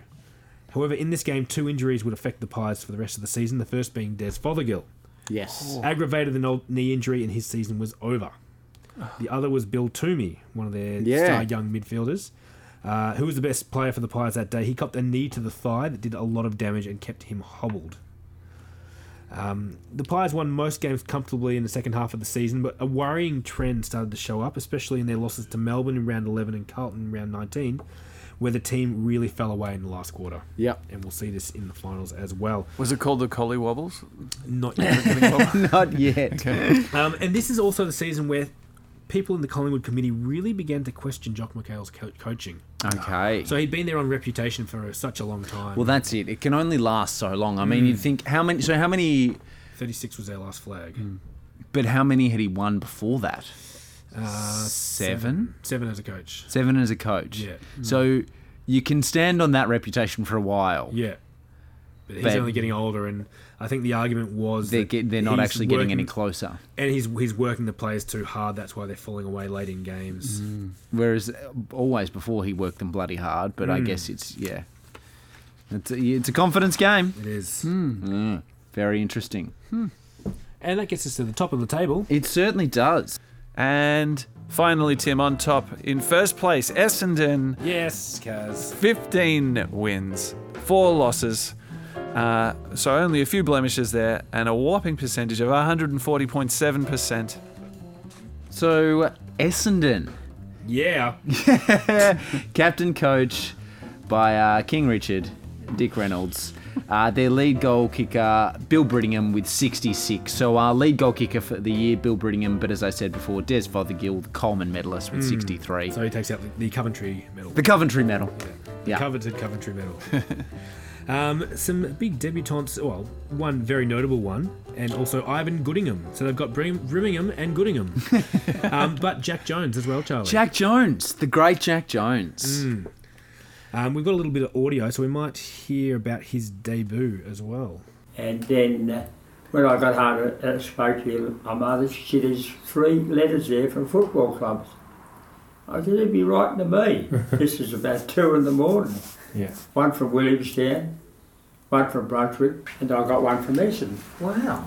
And the ceilings were, here where my mother lived was as high as these one. Yeah. I would have reckoned I nearly went through the ceiling. I still didn't think I'd get a game. Yeah. At at any rate, uh, I went up there and uh, one of my mates I was at school with and went to the same school in Ascot Vale. And when the first practice match come up, he said, now, they, did, they wanted to interview me, and, that, and that they said, don't come up early, you'll, you'll play with all the rats and mice. That's the blokes every year that go up there that got no chance to get Yeah. going. Yeah. And I'm looking at me clock all worn. This is a true story. This one, look, at- look, look. I gotta go. Oh no, I better wait. I better wait. I went up there, went up and trained with it, played in the game. Yeah. The paper came out on the Monday. Jo- A recruit Jones shines. I said, gee, how easy is this? I, I did I did play well anyway. Anyway, we tried, kept training, and next week I, I went up late and played. uh, As they got all the other the blokes are not going to get in the next Yeah, one, we got rid of them. got rid of them, and uh, I got the paper on the Monday morning. Jones shines again. I got one kick. the bloke must have been at the pub down the road down Yeah. at Heston Junction. I think. I said, how long's this been going on? I said, you know. Anyway, I kept training. Got in the first side on the list. Yeah. Two of us out of a hundred blokes Wow. and got on the list. Jeez. And then I played eight games. Um, do you remember your first game Yeah, as a Cuisines? foot tray it was. at I Windy lost. Hill? I lost No, the first grade. foot- Oh, at Footscray. Yeah, Yep. yeah. And I played before Reynolds. That's when I went to see Reynolds. And I played the first game at Footscray too. There you go. And we both both of us got beat on that day. Oh, did you? Yeah, yeah, we got beat. do you remember the feeling of running out there? Oh yeah, because all my cousins were there, and they were telling all their mates. I've got about twenty cousins that live in Footscray. My father, my father uh, was one of six boys. Yes, so in the opening lot, they had an opening round loss to the doggies by, I think it was three points in the end. Not, not the best way to start a year, but oh, two points. Um, but the team was young and inex- inexperienced, hadn't played much together. They had a lot of players back from the war, um, so they were just finding their feet. But boy, did they find them quickly. Eight in a row, boys. Mm. Not quite 20. N- Look, it's not, which is also, well, you know, we, we hold that record too. so that's It's okay. Um, look, they beat South by 18 points in round two. Round three, It's just what we do. in a game against Melbourne, saw a feat that Dick Reynolds labelled as the finest he had seen in his 14 years. Come on. Bit of foreshadowing for the future, the Bombers kicked 10 goals, 5 in the opening quarter to take a commanding lead that won the game by 56 points. Wow. If that wasn't enough, round four, we belted the Hawks by 103. Harry Eakwood, in only his fourth game, kicked seven, and Hutchie, Hutchie and uh, Birmingham kicked five each. That's uh, uh, Hutchinson playing in the, as a rover as well. Jeez. Round, following our round six win over North by 40, Cyril Knott of the Sporting Globe said, Essendon are the best side I've seen for a long time. They can play all types of football with equal facility. They have the necessary equipment. Their big men are not available for heavy work only. They're fast, can mark, and mix with the smaller fry in developing a fast, play on brand of football that will beat most teams. Indeed. Unstoppable. Geez, I wish someone, like, if you heard that about your team, you'd be like, we can, that's just great. Yep. Fast can mark and mix with the smaller fry. A fast play on brand of football. That's what we need to see in 2020, I say. Absolutely it is. Round nine in Essendon's seven goal win over Collingwood, Dick Reynolds took an extraordinary mark, falling over while the ball came down, but still taking the mark in a sitting position. the Bombers won by seven goals. Unbelievably, it would be the 11th place Cats who would end the Bombers' eight game winning streak. No. But this is only a bump in the road. You think, oh, it's going to be a slump now, but no. I'll come back, beat Carlton at home at Windy Hill next week. It's great to see you up and about, Timmy. It is. With the Bombers trailing and not long left, Dick Reynolds threw himself into everything. Uh, the Bombers kicked four goals, one to nothing in the final few minutes to win by 21 points. Uh, in this game, Billy Hutchinson was equally as important. Round 14 was a loss to, to a resurgent Melbourne, riding that wave as we talked about. But we only lost by a goal. Jack Jones had a shot at the end of the game to draw. So, sorry, he had a shot at the end of the game, which would have drawn the game. So Yeah. he hit the post, which meant it was a five point win. He didn't do that thing. Have you seen that Furphy ad where the guy talks Oh, about yeah, kicking the ball the so bladder. hard that the bladder goes through the points and the skin goes through the goal, so it's seven points? Mm. Yeah. Classic. Uh, in round 17, they smashed North Melbourne by 88 points. Billy Hutchinson kicking four. Uh, he was one of 11 goal kickers on this day, and this would be their biggest win over North until 1985. Wow, that's still their strength. Round 18, a Bill Hutchinson goal off the ground gave the Bombers a narrow one point win over Richmond, uh, seeing us finish on top of the ladder. Yeah, no matter games what. clear. Yeah.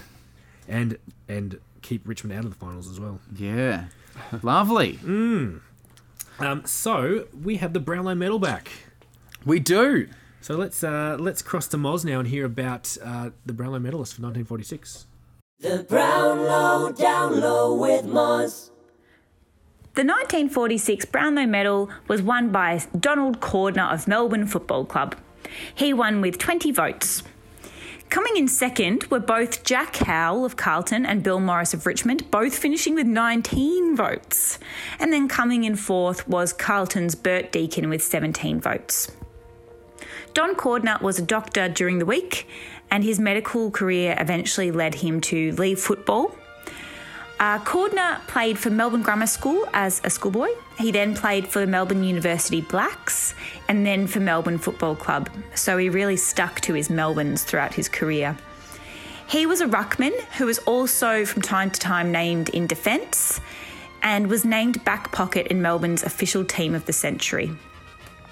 I have a little excerpt here from Jeff Slattery's book, The Brownlow A Tribute to the Greats of Australian Football. And I'll read out his uh, two paragraphs on Donald Cordner as he sums him up beautifully. The Cordner family is royalty at the Melbourne Football Club, and Donald Cordner, a doctor of medicine, is one of the game's more articulate winners of the Brownlow Medal. A clever tap ruckman who knew where to get the ball, Cordner was a steady kick on either foot and was a strong mark. He treated umpires with utmost respect, choosing to hold his silence rather than complain about a poor decision. Cordner is one of only seven Brownlow medalists, along with Sid Coventry, Harry Collier, Dick Reynolds, James Hurd, Michael Voss, and Chris Judd, to captain a Premiership side. He was also the first player to receive the Brownlow Medal after the award was suspended from 1942 to 45 due to World War II. Cordner played as an amateur throughout his VFL career with Melbourne. During the original publication process of the Brownlow, he made it clear that he retained his amateur status and his involvement in this book was not to affect that in any way. He was 81 years old when he made that request. So Donald Cordner was born in uh, 1922. He died in 2009. He played for Melbourne from 1941 to 1950. And he, he was 24 years old and 226 days when he won the Brownlow. Um, Don Cordner played in the ruck and, as mentioned, sometimes was placed in defence. Um, he wore number 21 on his Guernsey. He won, well, he received 20 votes this season after 19 games, and he polled in nine of those games.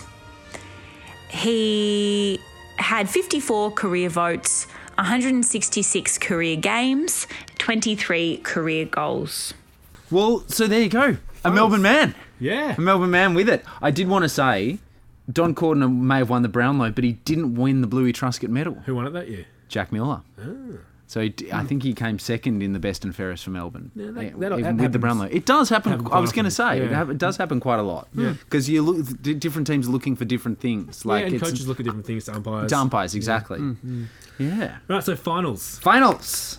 We've got the first final between Footscray and Melbourne. Footscray in Melbourne. Yes. So in front of 61,277 people at the MCG. Finally. Back Mm. at the G on the 7th of Sep- September. So the D's formed the guard of honour for Brownlow medalist Don Cordner pre-game.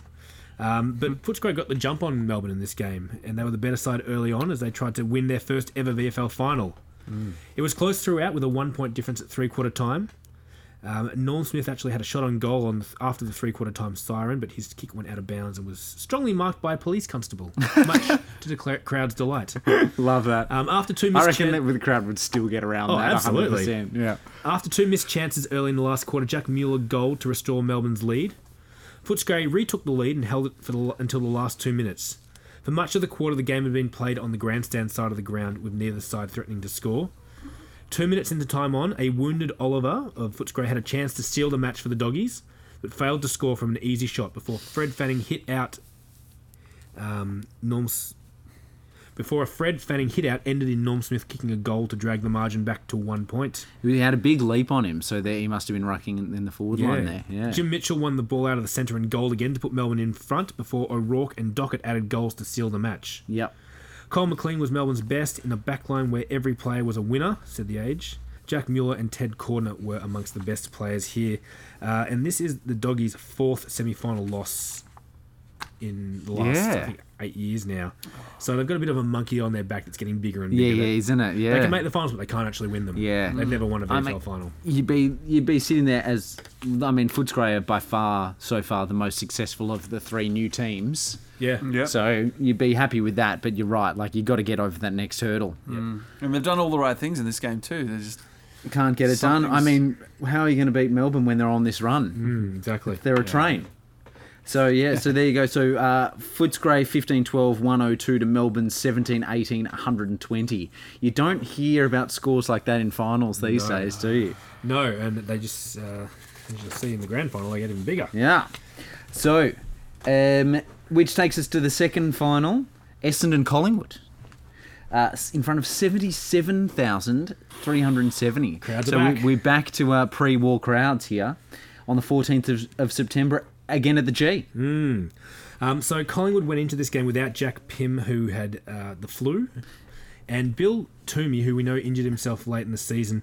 He didn't want to play because he thought his uh, he thought he wasn't up to it. Yep. But he was talked Should- into it by Frank Rafe. And I John don't know if Mulcahy. we've mentioned this yet, but we should also say that Jack Regan retired Yes. early earlier in the year. So they're missing the, the king among fullbacks. even though he hasn't been at the club for two years or something. Like he, he left to join. He he left at some stage for some war stuff and then some religious stuff. Yes, but then came back for He this came year. back, so they've Yeah, been so- used to playing without him. without for a him. while. Yeah, yeah, but still, I mean, still a big, a big hole to fill in your team. Mm. I'm- they'd like him in the finals, Yeah. but he's he's already retired before the finals. Yeah. Um, so yeah, Bill Toomey was injured and didn't want to play, but Frank Rafe and Jock McHale talked him into it. Twenty minutes into the game, though, his hamstring hamstring snapped. Oh, Uh, it was a seesawing game in the first half. Uh, Lou Richards absolutely dominated. Um, the Pies built up a strong lead of four goals midway through the third quarter. However, Bill Hutchinson and Whopper Lane came to the fore, bringing the Bombers back into the contest. Yet in time on, in the last quarter, Collingwood led and looked likely to hold on, as Dick Reynolds missed several shots. Essendon trailed by a point. Jack Casson fired another point just before the siren, and scores were level. Actually, Jack Casson left the field believing the Bombers had won by a point, but only to find out they'd had a draw. Yes. Only the second draw in the VFL Finals history. Um, in this game, Lou Richards was best on ground in his 100th match, with the scores being 100 each. Yeah, so Numerology. different hundreds though. So Essendon kicked 14 16 100, Collingwood 13 22. Uh, Lou Richards and Dick Reynolds also had this exchange after the game. Yeah. hey Dick, what what do we do now? Well, we win because uh, in the match we had the last kick. Um, after the match, Love the it. crowd also stood Logic. up and cheered both teams as they almost staggered from the field. That doesn't Exhausted. happen anymore in, in draws. No, you does were it just really? disappointed. Just disappointed. Which means the week after, we're back. for a, for a second semi final. Second, second semi final. Yeah. No, Uh, second yeah. semi final. yeah. Oh, it is the second semi final. Second, Yeah. second, second semi final. You're right. Uh, so one week later, in front of a slightly smaller crowd, this time 64,903. Essendon play Collingwood again. They do. So Jack Pym came in for Collingwood, who had recovered from the flu. Uh, in the early stages of the replay, the Pies again looked to have the advantage, with Lou Richards again strong in the middle, Jack Murphy and Jack Pym playing well. However, the Bombers were also playing better than the previous week and weren't as far behind. The Bombers' ruck strength eventually began to wear the Pies down. Um, Three quarter time scores were again level, um, with the Bombers. Uh, but actually, no, sorry. I, I will restate that. At the start of the last quarter, the Bombers were trailing by seven.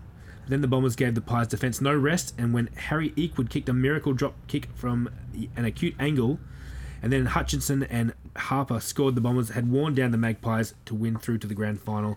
The final scores being Uh, Essendon's 10 16 76, beating out Collingwood's 8 9 57.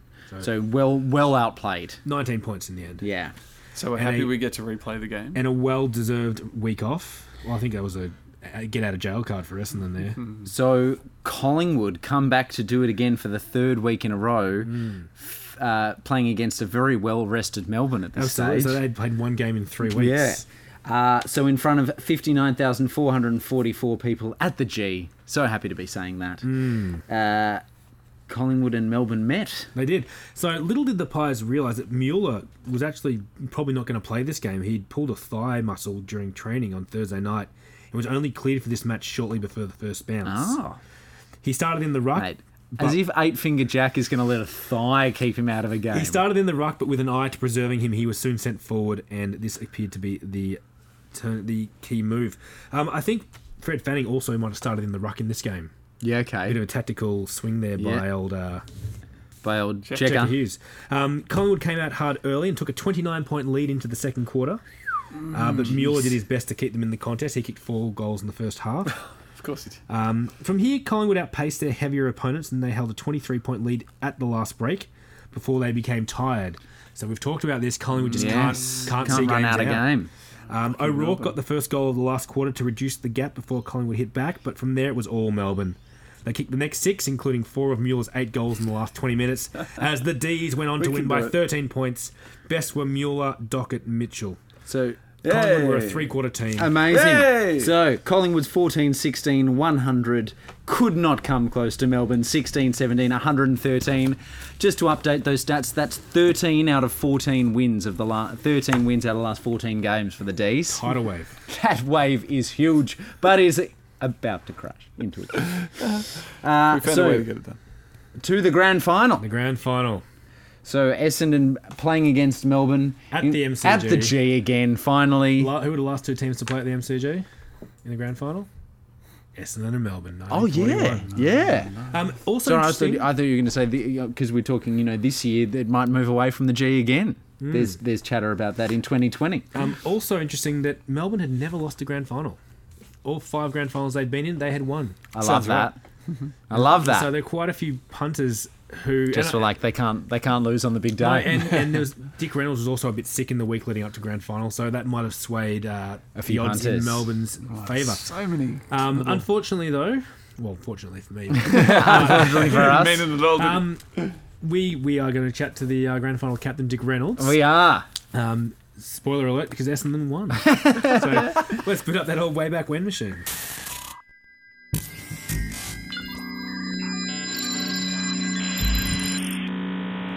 Dick, it pains me to say, but welcome back. Uh, we spoke to you a few years ago in 42. It's really lovely to speak to you again, even though you had to beat Melbourne today. Thanks, lads. It's been too long. What a season, Dick. Capped off by a premiership today. Yes, it was well earned, I tell you, but I'm mighty pleased with the whole team. As you should be. The season as a whole was just exceptional. Yes, we had a few ups and downs. Not many downs. Well, a few. Losing the Footscray in round one, and then having the bottom team beat us in Geelong. Uh, true, but those losses seem to be just aberrations. Uh, your team never seemed to fall into a slump, and you always bounce back from those losses. Yes, that was something we prided ourselves on. I talk about those losses, uh, but they were also some magnificent wins. Tell us, Dick. Well, round three against our opponent today, Melbourne, we kicked 10 goals in the first quarter, I believe. Um, I say it was the most impressive term of football I'd ever been a part of at that stage. Um, then there was a thrashing of Hawthorn and some other big wins. We won eight, in the, eight games in a row, you know. We do. Thanks, Dick. Yes, then we had that loss to Geelong, but sometimes I tell you, losses like that can galvanise a team. We took the lesson from that game and knew we had to bounce back against Carlton, a team we never liked to play. Yes, Dick. But if we are correct, you yourself dragged the bombs over the line in the game. Well, thanks, lads. It- Look, it was a team effort, but I knew when things were close that Hutchie and I really needed to step up. It was a pleasing effort. Speaking of Bill Hutchinson, this was the first year in which you had real support in the midfield. Um, and it didn't seem like you had to do your- everything yourself. Uh, was this a relief to you? It's what we've always been working for. We've had an injection of experience back into the team, so players like Hutchie, Bill Pearson, Keith Rawl, Laurie Durl, oh, look who else is there, George Hassel, Chris Lambert, eh, Tinker Tonks, they've all helped the team and allowed me to play, you know, sometimes as a mid, sometimes a defender. The team just gels in a way we've not experienced here at Essendon for, for a long time. So the team finished on top and played Collingwood in an incredibly exciting match, only the second draw in VFL finals history. Yes, it was a thriller. We were lucky to draw that one, to be honest. I thought Collingwood were just brilliant that day, and, and Lou Richards, my word, he tried everything to win the game for the black and white. He was just marvellous. Now, they were leading convincingly, but as has been their way, the Magpies seemed to run out of legs and the Bombers just ran all over them. Yes, well, we pride ourselves on being able to run out games, as we've done all season. Uh, and look, we actually could have won that, that game. Um, Jack Casson had a shot for goal late uh, and missed, and that's the score. That was the point that tied the game. So you came back the next week and the game was eerily similar. Scores level at three quarter time, but again, you ran over the top of them in the final quarter. Yeah, it was a slog, but we got the win and the week off, which is what we needed. You weren't too well after the game, Dick. No, I wasn't. I had a bit of a bung ankle. Bung? Well, it was infected, but it was never going to stop me from playing. And the team you were playing was not who you expected. Melbourne, yeah. We really expected another match with Collingwood, but Melbourne knocked them off. We felt much more confident going up against the Redlegs. Was this confidence the reason w- that Melbourne jumped you in the opening quarter? Um, partly. Look, Melbourne have been on a hot streak the whole second half of the season. It didn't surprise us. Uh, that form carried over into the first half today. They had five goals on the board before you could kick one, Dick. It was impressive, but it didn't sway our determination. The game was hot in the first quarter, and you came back uh, into the game to only trail by seven in the break, with a total of 15 goals. It was amazing. Both teams threw everything at each other. And the ankle? Held up fine. Your Bombers trailed by three at halftime, Dick. But you must have said something to your boys to gear them up for that big third quarter. Can you tell us what you said? Look, lads, I'm not going to give away my coaching secrets, but I can tell you this. I reminded our boys to beat their own opponent, support one another, and just to back their judgment. Well, whatever you said to them, Dick, it produced amazing results. Yeah, I'll say a 64 point lead after that quarter. Look, I'll never forget in my memory being out there today. We were in a mad shopping rush for goals. Um, we were just full of run. Wop, Whopper Lane just kept getting loose. Brittingham kicked his 60th or, you know, some, some ridiculous amount of goals. Uh, and by the end of the quarter, everyone was getting involved in the action. Hutchie, Equid. Uh, look, it was the most fun I've had on the football field for a long time. That really took the sting out of the game, didn't it? Look, it did. The last quarter was a formality. We knew we were going to win. The final score saw the Bombers on 150 points, a, a new grand final record. Yes, we actually beat our own record from 1942. And Dick, can we talk about Whopper Lane? Man of the match, in my opinion. Yeah, that's what we thought too. He just gave a thrilling exhibition of football. His record in grand finals is impressive as well 7 today, 6 in 42. He's a big game player and just needs to be recognised more for, th- for that sort of role he plays for us. But seriously, the whole team played well today. How could you not? Score of 150. Well, Dick, with the team playing this way, no doubt that we'll be talking to you again in the coming years. I certainly hope so, lads. Take care, Dick. Will do.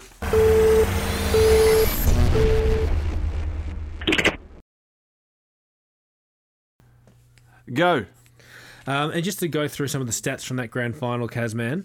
Uh, goals to Essendon, we've got Whopper Lane with seven, uh, Brittingham with four, Hutchinson and Reynolds with three each, McClure two, Casson, Equid, and Rawl with one. For Melbourne, we've got Jack Mueller with six to add to the uh, the eight he kicked in the prelim. Wow. Dullard three, Bellman, Fanning, O'Rourke, and Rodder with one each. Hmm. Um, best for Essendon were Gordon Whopper Lane, Abbott, Ruddle, Lambert, Hutchinson, McClure, and Rawl. I don't hear a Dick Reynolds in there. Uh, no, that's true, isn't it? I mean, it- Hmm. Right. as as he as he said when we just spoke to him before, it was a whole team effort. Yeah. Um, and it's it, it's good that this season he the, the heat was Spread really- of goal kickers. Yeah, and the heat was really taken off him in the midfield. He didn't have to do everything anymore. He's got a whole supporting crew of of top quality players now who he can rely on to do other things. Beautiful. Now, in the reserves, we've got North Melbourne winning the reserves premiership, beating Richmond by 15 points. And North Melbourne also winning the inaugural under 19s premiership, beating Carlton by 32 points.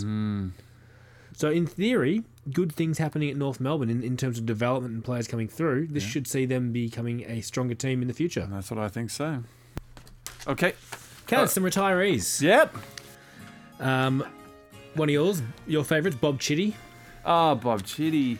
No. Um, now, finishing with two flags, he was a premiership captain in 45. In total, Chitty, and look, he always gets spoken about as you know, a super rough player who got reported all the time. I want to say he went down swinging. Yeah, he, look, in total, he was suspended for 14 weeks. Uh, after seven charges were laid against him in a period between 37 and, six, and 46, so it's not terrible. It's no David Reese Jones or Bongo Lang. He had he was never suspended for life, Yeah. but he or I guess it In a always rough comes- era. yeah, and it it comes back to the, the bloodbath as well and his role in that. Mm, Yeah. Um, Jack Regan, the Prince of Fullbacks, is leaving us 196 games for Mm. Collingwood and two flags. Uh, one of Moz's favourites, Keith Miller, 50 games, 42 goals. Keithy. Jim Bowen from Hawks, 130, 131 games, 145 goals. Ted Cordner, Ah, Melbourne champion, uh, famous now, only 52 games, so didn't play a heap. Yep. One flag. Rod McLean of Carlton, 128 games, two flags. Uh, grandfather of Brock McLean. Brock or Bock? Brock, and uh, check him out on the uh, the other podcast. Should, or should we plug the other podcast? What other podcast? Sacked. Oh, is he, oh yeah, he's on that, isn't he? Yeah. Um, Bob Pratt. With that that one game he plays. Oh, uh, taking his final VFL games tally to 158 games, 681 goals. St Kilda's Reg Garvin, 130 games. South Melbourne's Jack Basher Williams, 61 games. Basher. Uh, Albert Mor- Albie Morrison, Brownlow medalist, Brownlow medalist, 224 games, 369 goals. Albie Morrison of Footscray, 224 games, 369 goals. Uh, Don Belfort, Collingwood and Footscray, 79 games, 30 goals. The Don. The Don and Norm S- Norm Ware, not Norm Smith, Norm Ware of Footscray, who was a Brownlow medalist, 200 games, 220 goals, one Brownlow. Huh. Fantastic. What a season to finish on, too. Indeed. A uh, bit of a rundown now, Kaz, of the season. Yes. So, grand finalists, of course, were Essendon with a 63 point win over Melbourne. The Brownlow medalist, That would be Don Cordner, Tim. Melbourne champion. Good to have the Brownlow back, isn't it? Yes, that's right. Finally back ri- in his rightful place with the Doc. Um, now, uh, we've got the Coleman medal, leading goal kicker. So, if we're playing by Coleman rules, Sal Murray. not Sal Murray, Des Fothergill of Collingwood was 63. Oh, champion. However, we have Bill Brittingham of Essendon, who kicked 66 goals for the season, including finals. So here on on the on the Mm. podcast, we call that the uh, the Gordon Coventry Medal. He's he's won the goal kicking, include if you include finals. Mm, They're pretty close, but um, yeah, unfortunately, the finals they don't that doesn't count. Now winning their seventh wooden spoon, Kaz was Uh, we've got Hawthorn in twelfth place there. three, seventh- only seventh three wooden wins. Spoon. Uh, now premiership tallies as of 1946. We've got Collingwood with 11, Essendon eight, Mm, Closer.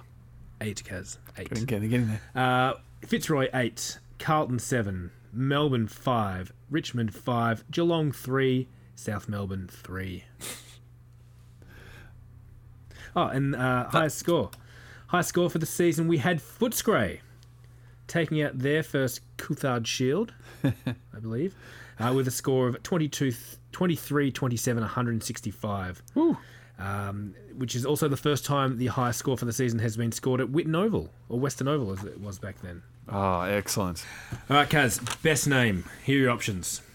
Okay, Trojan Darvanese. I, Let's- don't, I don't think I need to go. let's not pretend that we're good. That's right, Um, Trojan. thank you. I'll I give like you the other ones, though. Alan Ole, Tom Morrow, Dick Flynn, Stan Vandersloot, Wiley Chambers, Ivan Goodingham, and Fred Troubles Flanagan. Now we like to shorten things. Troubles? Troubles, yeah. I didn't hear that one. I like that. So he was very reliable. I just- kicked I- straight all the time. We don't Marked know, in we the just- air, we and his guessed it. name's Troubles. I, lo- I just I love Tom Morrow. I think that's one of the. But it's not better than Trojan Darvanese, no, it's not. It's not. It's so good though. Kaz. Okay, give it to Trojan. Of course, of course, we're giving it to Trojan. You have to. All right, and that brings us to the end of another exciting season of VFL football. It does. Yeah, thank you, lads. Through to 1946, we've done it. War's We, over. we got through our 50th year without injury. We did. It's just all plain sailing here until the 2020 season now, isn't it, really? That's it. There's no there's no I real mean, there's some expansion that happens, but nothing. yeah nothing sort of no no s- massive spanners in the works are there. No. Jeez, what a time. what a time to be alive. That's right. I don't know. Um, well, geez, what a bit of fun. What a, what a lot of fun we're having. Indeed.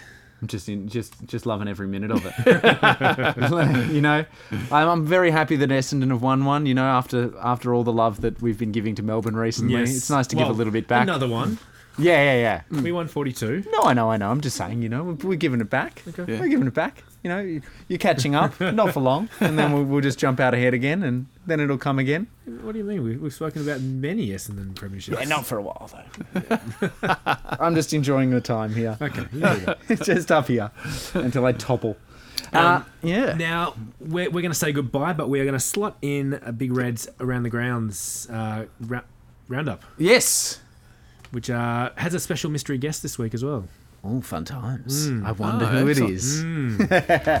Big Red's local footy roundup, all your state and suburban football action, sinking our teeth into grassroots football.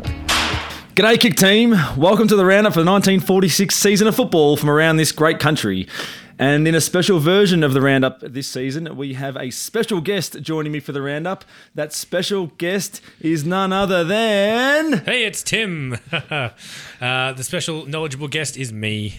Welcome to the roundup, Tim. Thanks, Miff. It's, it's great to uh, be here doing this with you. We love what you do for our show, um, and it's, I think it's really important that we acknowledge all the other leagues around Australia. So it's really great that you know you, you take pride in doing this, and I've seen firsthand in the last two days how you uh, research that and the pride you take in it. So thank you from all of us. Well, we all love the history of football, Tim, and it's good to have you here. Thank you. What do we got? Uh, well, first we take a look uh, at the Sandful, where in the 67th season of competition, Norwood have completed a dominant season by finishing the season winning the club's 20th premiership. Uh, the final game of the year uh, between Norwood Redlegs and the Port Adelaide Football Club recorded the largest fan presence of the season, with 53,500 people attending the game at the Adelaide Oval. Nice. The scoring was heavy for Norwood in both the first and last quarters of the game, and that damage was just too much for the port side to come back. And the final scores for the game were 13 14 92 to 9 10 64. So a bit of a fizzer of a grand final. Yeah, it wasn't a great one from all accounts for the fans. The Ken Farmer Award for the Sandful leading goal scorer for the season was won by first time winner Peter Dalwood from Norwood with 70 goals for the season. No, is, this is only the second year it's been named Ken Farmer. It is. So Ken Farmer. still playing? No, he's retired Okay. now. Yep. Um, the McGarry Weddell winner for the 1946 season was from West Torrens. He was a centreman. His name was Bob Hank, and he was just in his, just his third season of Sandful football. Uh, and this win uh, will be the first of back-to-back medals uh, for Wow. Bob Hank. So we'll hear from him again in the 1947 roundup. Hmm. Uh, next, Tim, we take a look at the waffle Yes. uh, where they head into the 62nd season of competition, uh, and a season that's dominated by East Fremantle's perfect season. So by the end of the 1946 season, East Fremantle had recorded a record 31 consecutive wins, Tim. Wow, and that's, I mean, two seasons ago, East Perth did the same thing, didn't they? Yeah, they had another successful run. Uh, this, though, must have beat their record because this, is this still stands now as a consecutive games winning streak in the waffle. Wow.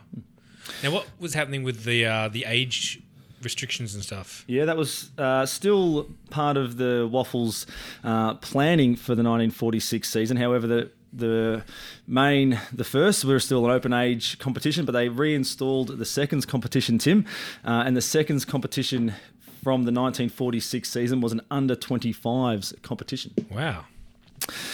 So the only thing back to the season, the only thing that really dampened East Fremantle's season was a, a loss to the touring uh, Collingwood Football Club side uh, ten days after their grand final win.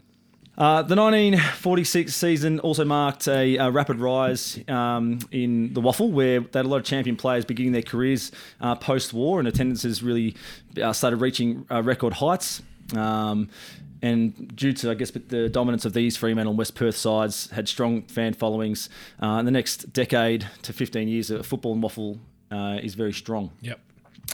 Uh, we spoke a bit about the seconds. Um, though the seconds first disbanded in 1941, so the 1946 season was the re-installment of the seconds football, being that underage comp, as we mentioned before, Tim. Yeah. Nice. Uh, that 1946 grand final was played uh, between East Fremantle and West Perth in front of 21,000 fans at the Subiaco Oval. And a player whose name I couldn't find, but a player missed uh, a chance at goal after the final siren, um, which meant West Perth narrowly uh, missed the chances of drawing the match. Um, instead, they went down by five points to the East Fremantle side In the grand final. in the grand final. After the siren. After the siren. Wow. So the, the final scores reflect, reflect a, a close and tight tussle between the two sides, with East Frem- Fremantle scoring 11 13 79 to West Perth's 10 13 73. So being that player missing that shot after the siren would have been terrible.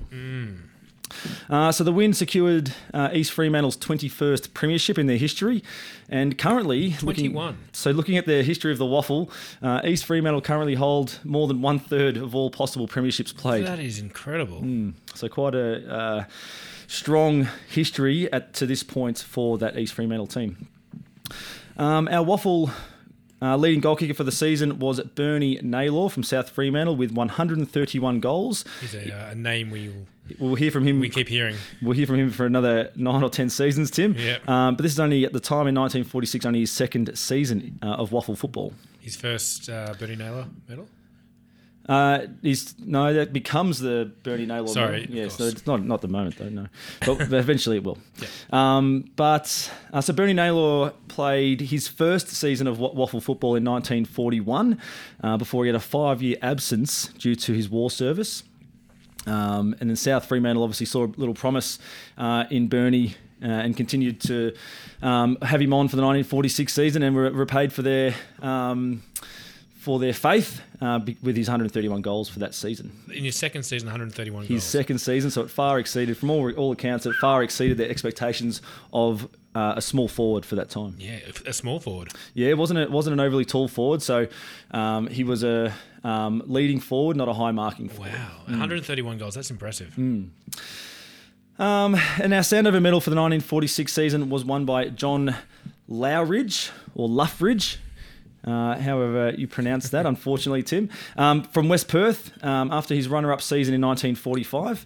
Um, the Sandover medal win capped off a great individual season for Luffridge, uh, who was also named the Simpson medalist for the 19, his 1946 best on field performance in the grand final uh, in West Perth's uh, loss. So in the losing side, he won the uh, second only um, Simpson medal at that stage. Wow. Uh, let's now look at the VFA, Tim, where uh, they enter their 65th season of competition. Yep. And we have a new winner in the VFA. Yep. We have Sandringham securing their first and inaugural premiership The Zebras. after uh, the Zebras, uh, their first premiership after 17 years in the competition. So they joined the league in 1929, Tim, uh, and had a had very little success initially, um, never finishing the finals and not finishing any higher than fifth in any of those 17 seasons. Uh, interestingly, Sandringham Zebras, uh, the VFA side, were formed through a merger between three local amateur clubs. So Black Rock, Sandringham Amateurs, and Hampton Amateurs all came together to form the Sandringham, Zebra- Sandringham Zebras. Uh, and the colours of the Zebras today, being black, gold, and blue, represent each one of those teams. Oh wow. Mm. Nice. Uh, Sandringham's run home to the grand final wasn't as smooth uh, as any other, as other teams before them. Um, firstly, the percentage was very poor Yeah. at the end of the home home and away season, and they managed to s- sneak in to equal third spot by only one game. Yep. The first round of the finals, they beat Port Melbourne in a high scoring game, but were pushed at every change. Then in the prelim final, um, they have narrowly beaten the 1945 Premier Williamstown by one point, just to, in, in a high scoring contest. Yep. And then in the grand final, so they've really had to grit their teeth through this whole season, Sandringham, but th- in the grand final, uh, uh, for the grand final in 1946 was Camberwell, Yep. and Camberwell had a really dominant season in 1946, uh, and were, were the minor premiers at the end of the season. Um, and in the grand final, Sandringham were behind all day, Yep. and into the final quarter still um, well and truly behind. But in the final minutes of the game, managed to secure a seven-point win in that in uh, their very first grand final uh, appearance and a grand final win for the team. Uh, the game was played at the St Kilda Cricket Ground in front of 30,000 fans. Uh, and the, the day was described as a great day for football, uh, and with the scores for the game being relatively high.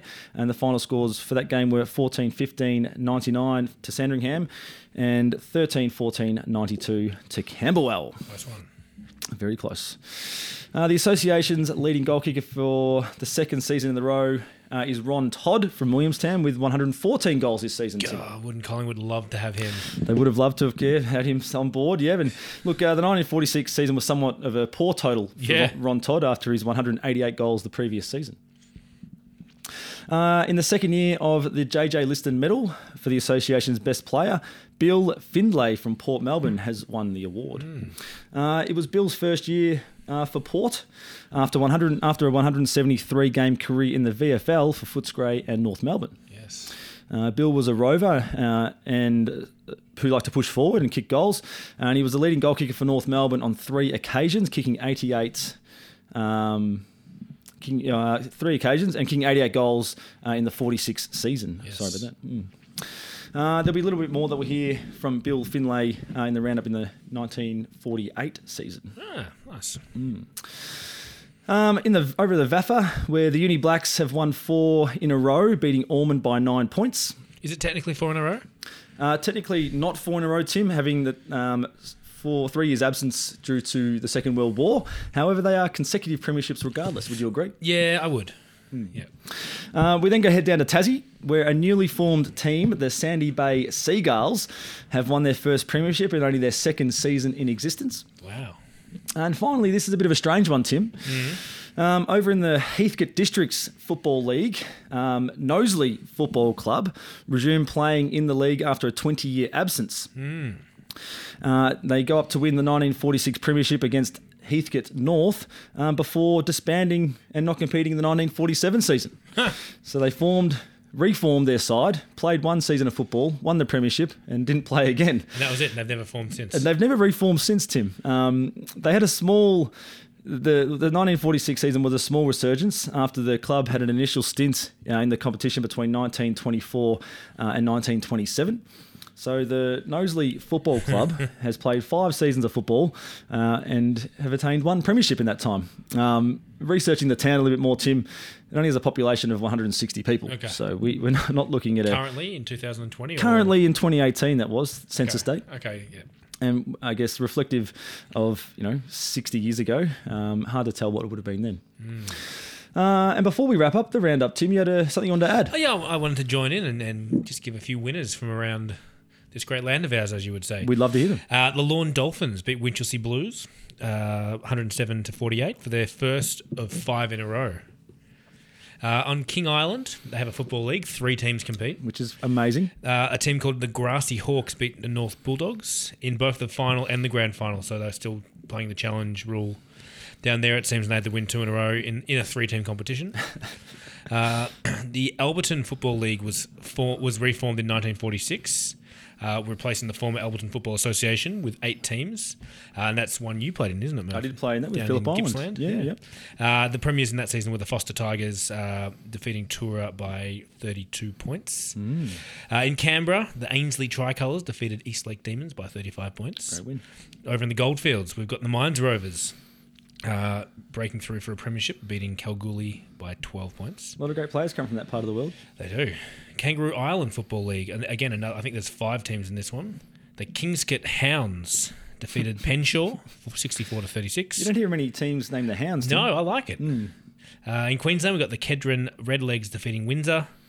In WA's Mortlock League, the Gumarling Blues win back to back flags.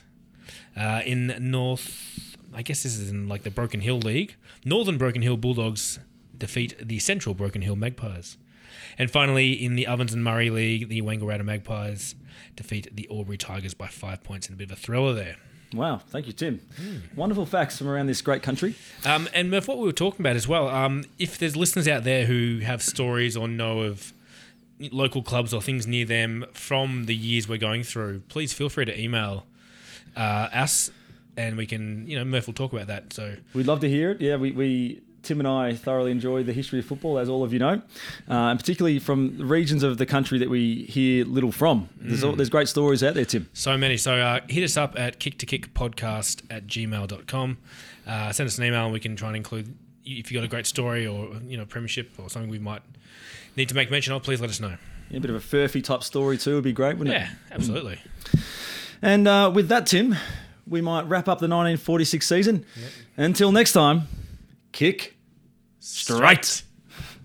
Well, uh, looking forward to uh, he- you guys listening in again uh, for 47, another great year.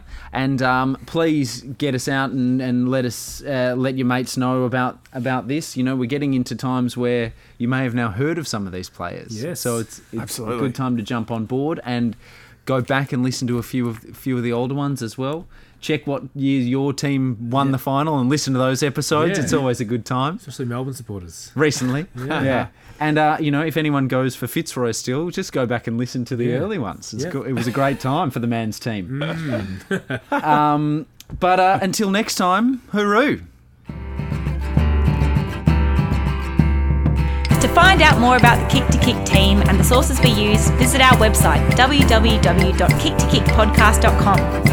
You can contact us via email at kicktokickpodcast at gmail.com or find us on Twitter and Instagram under at kicktokickpod. Thanks so much for listening.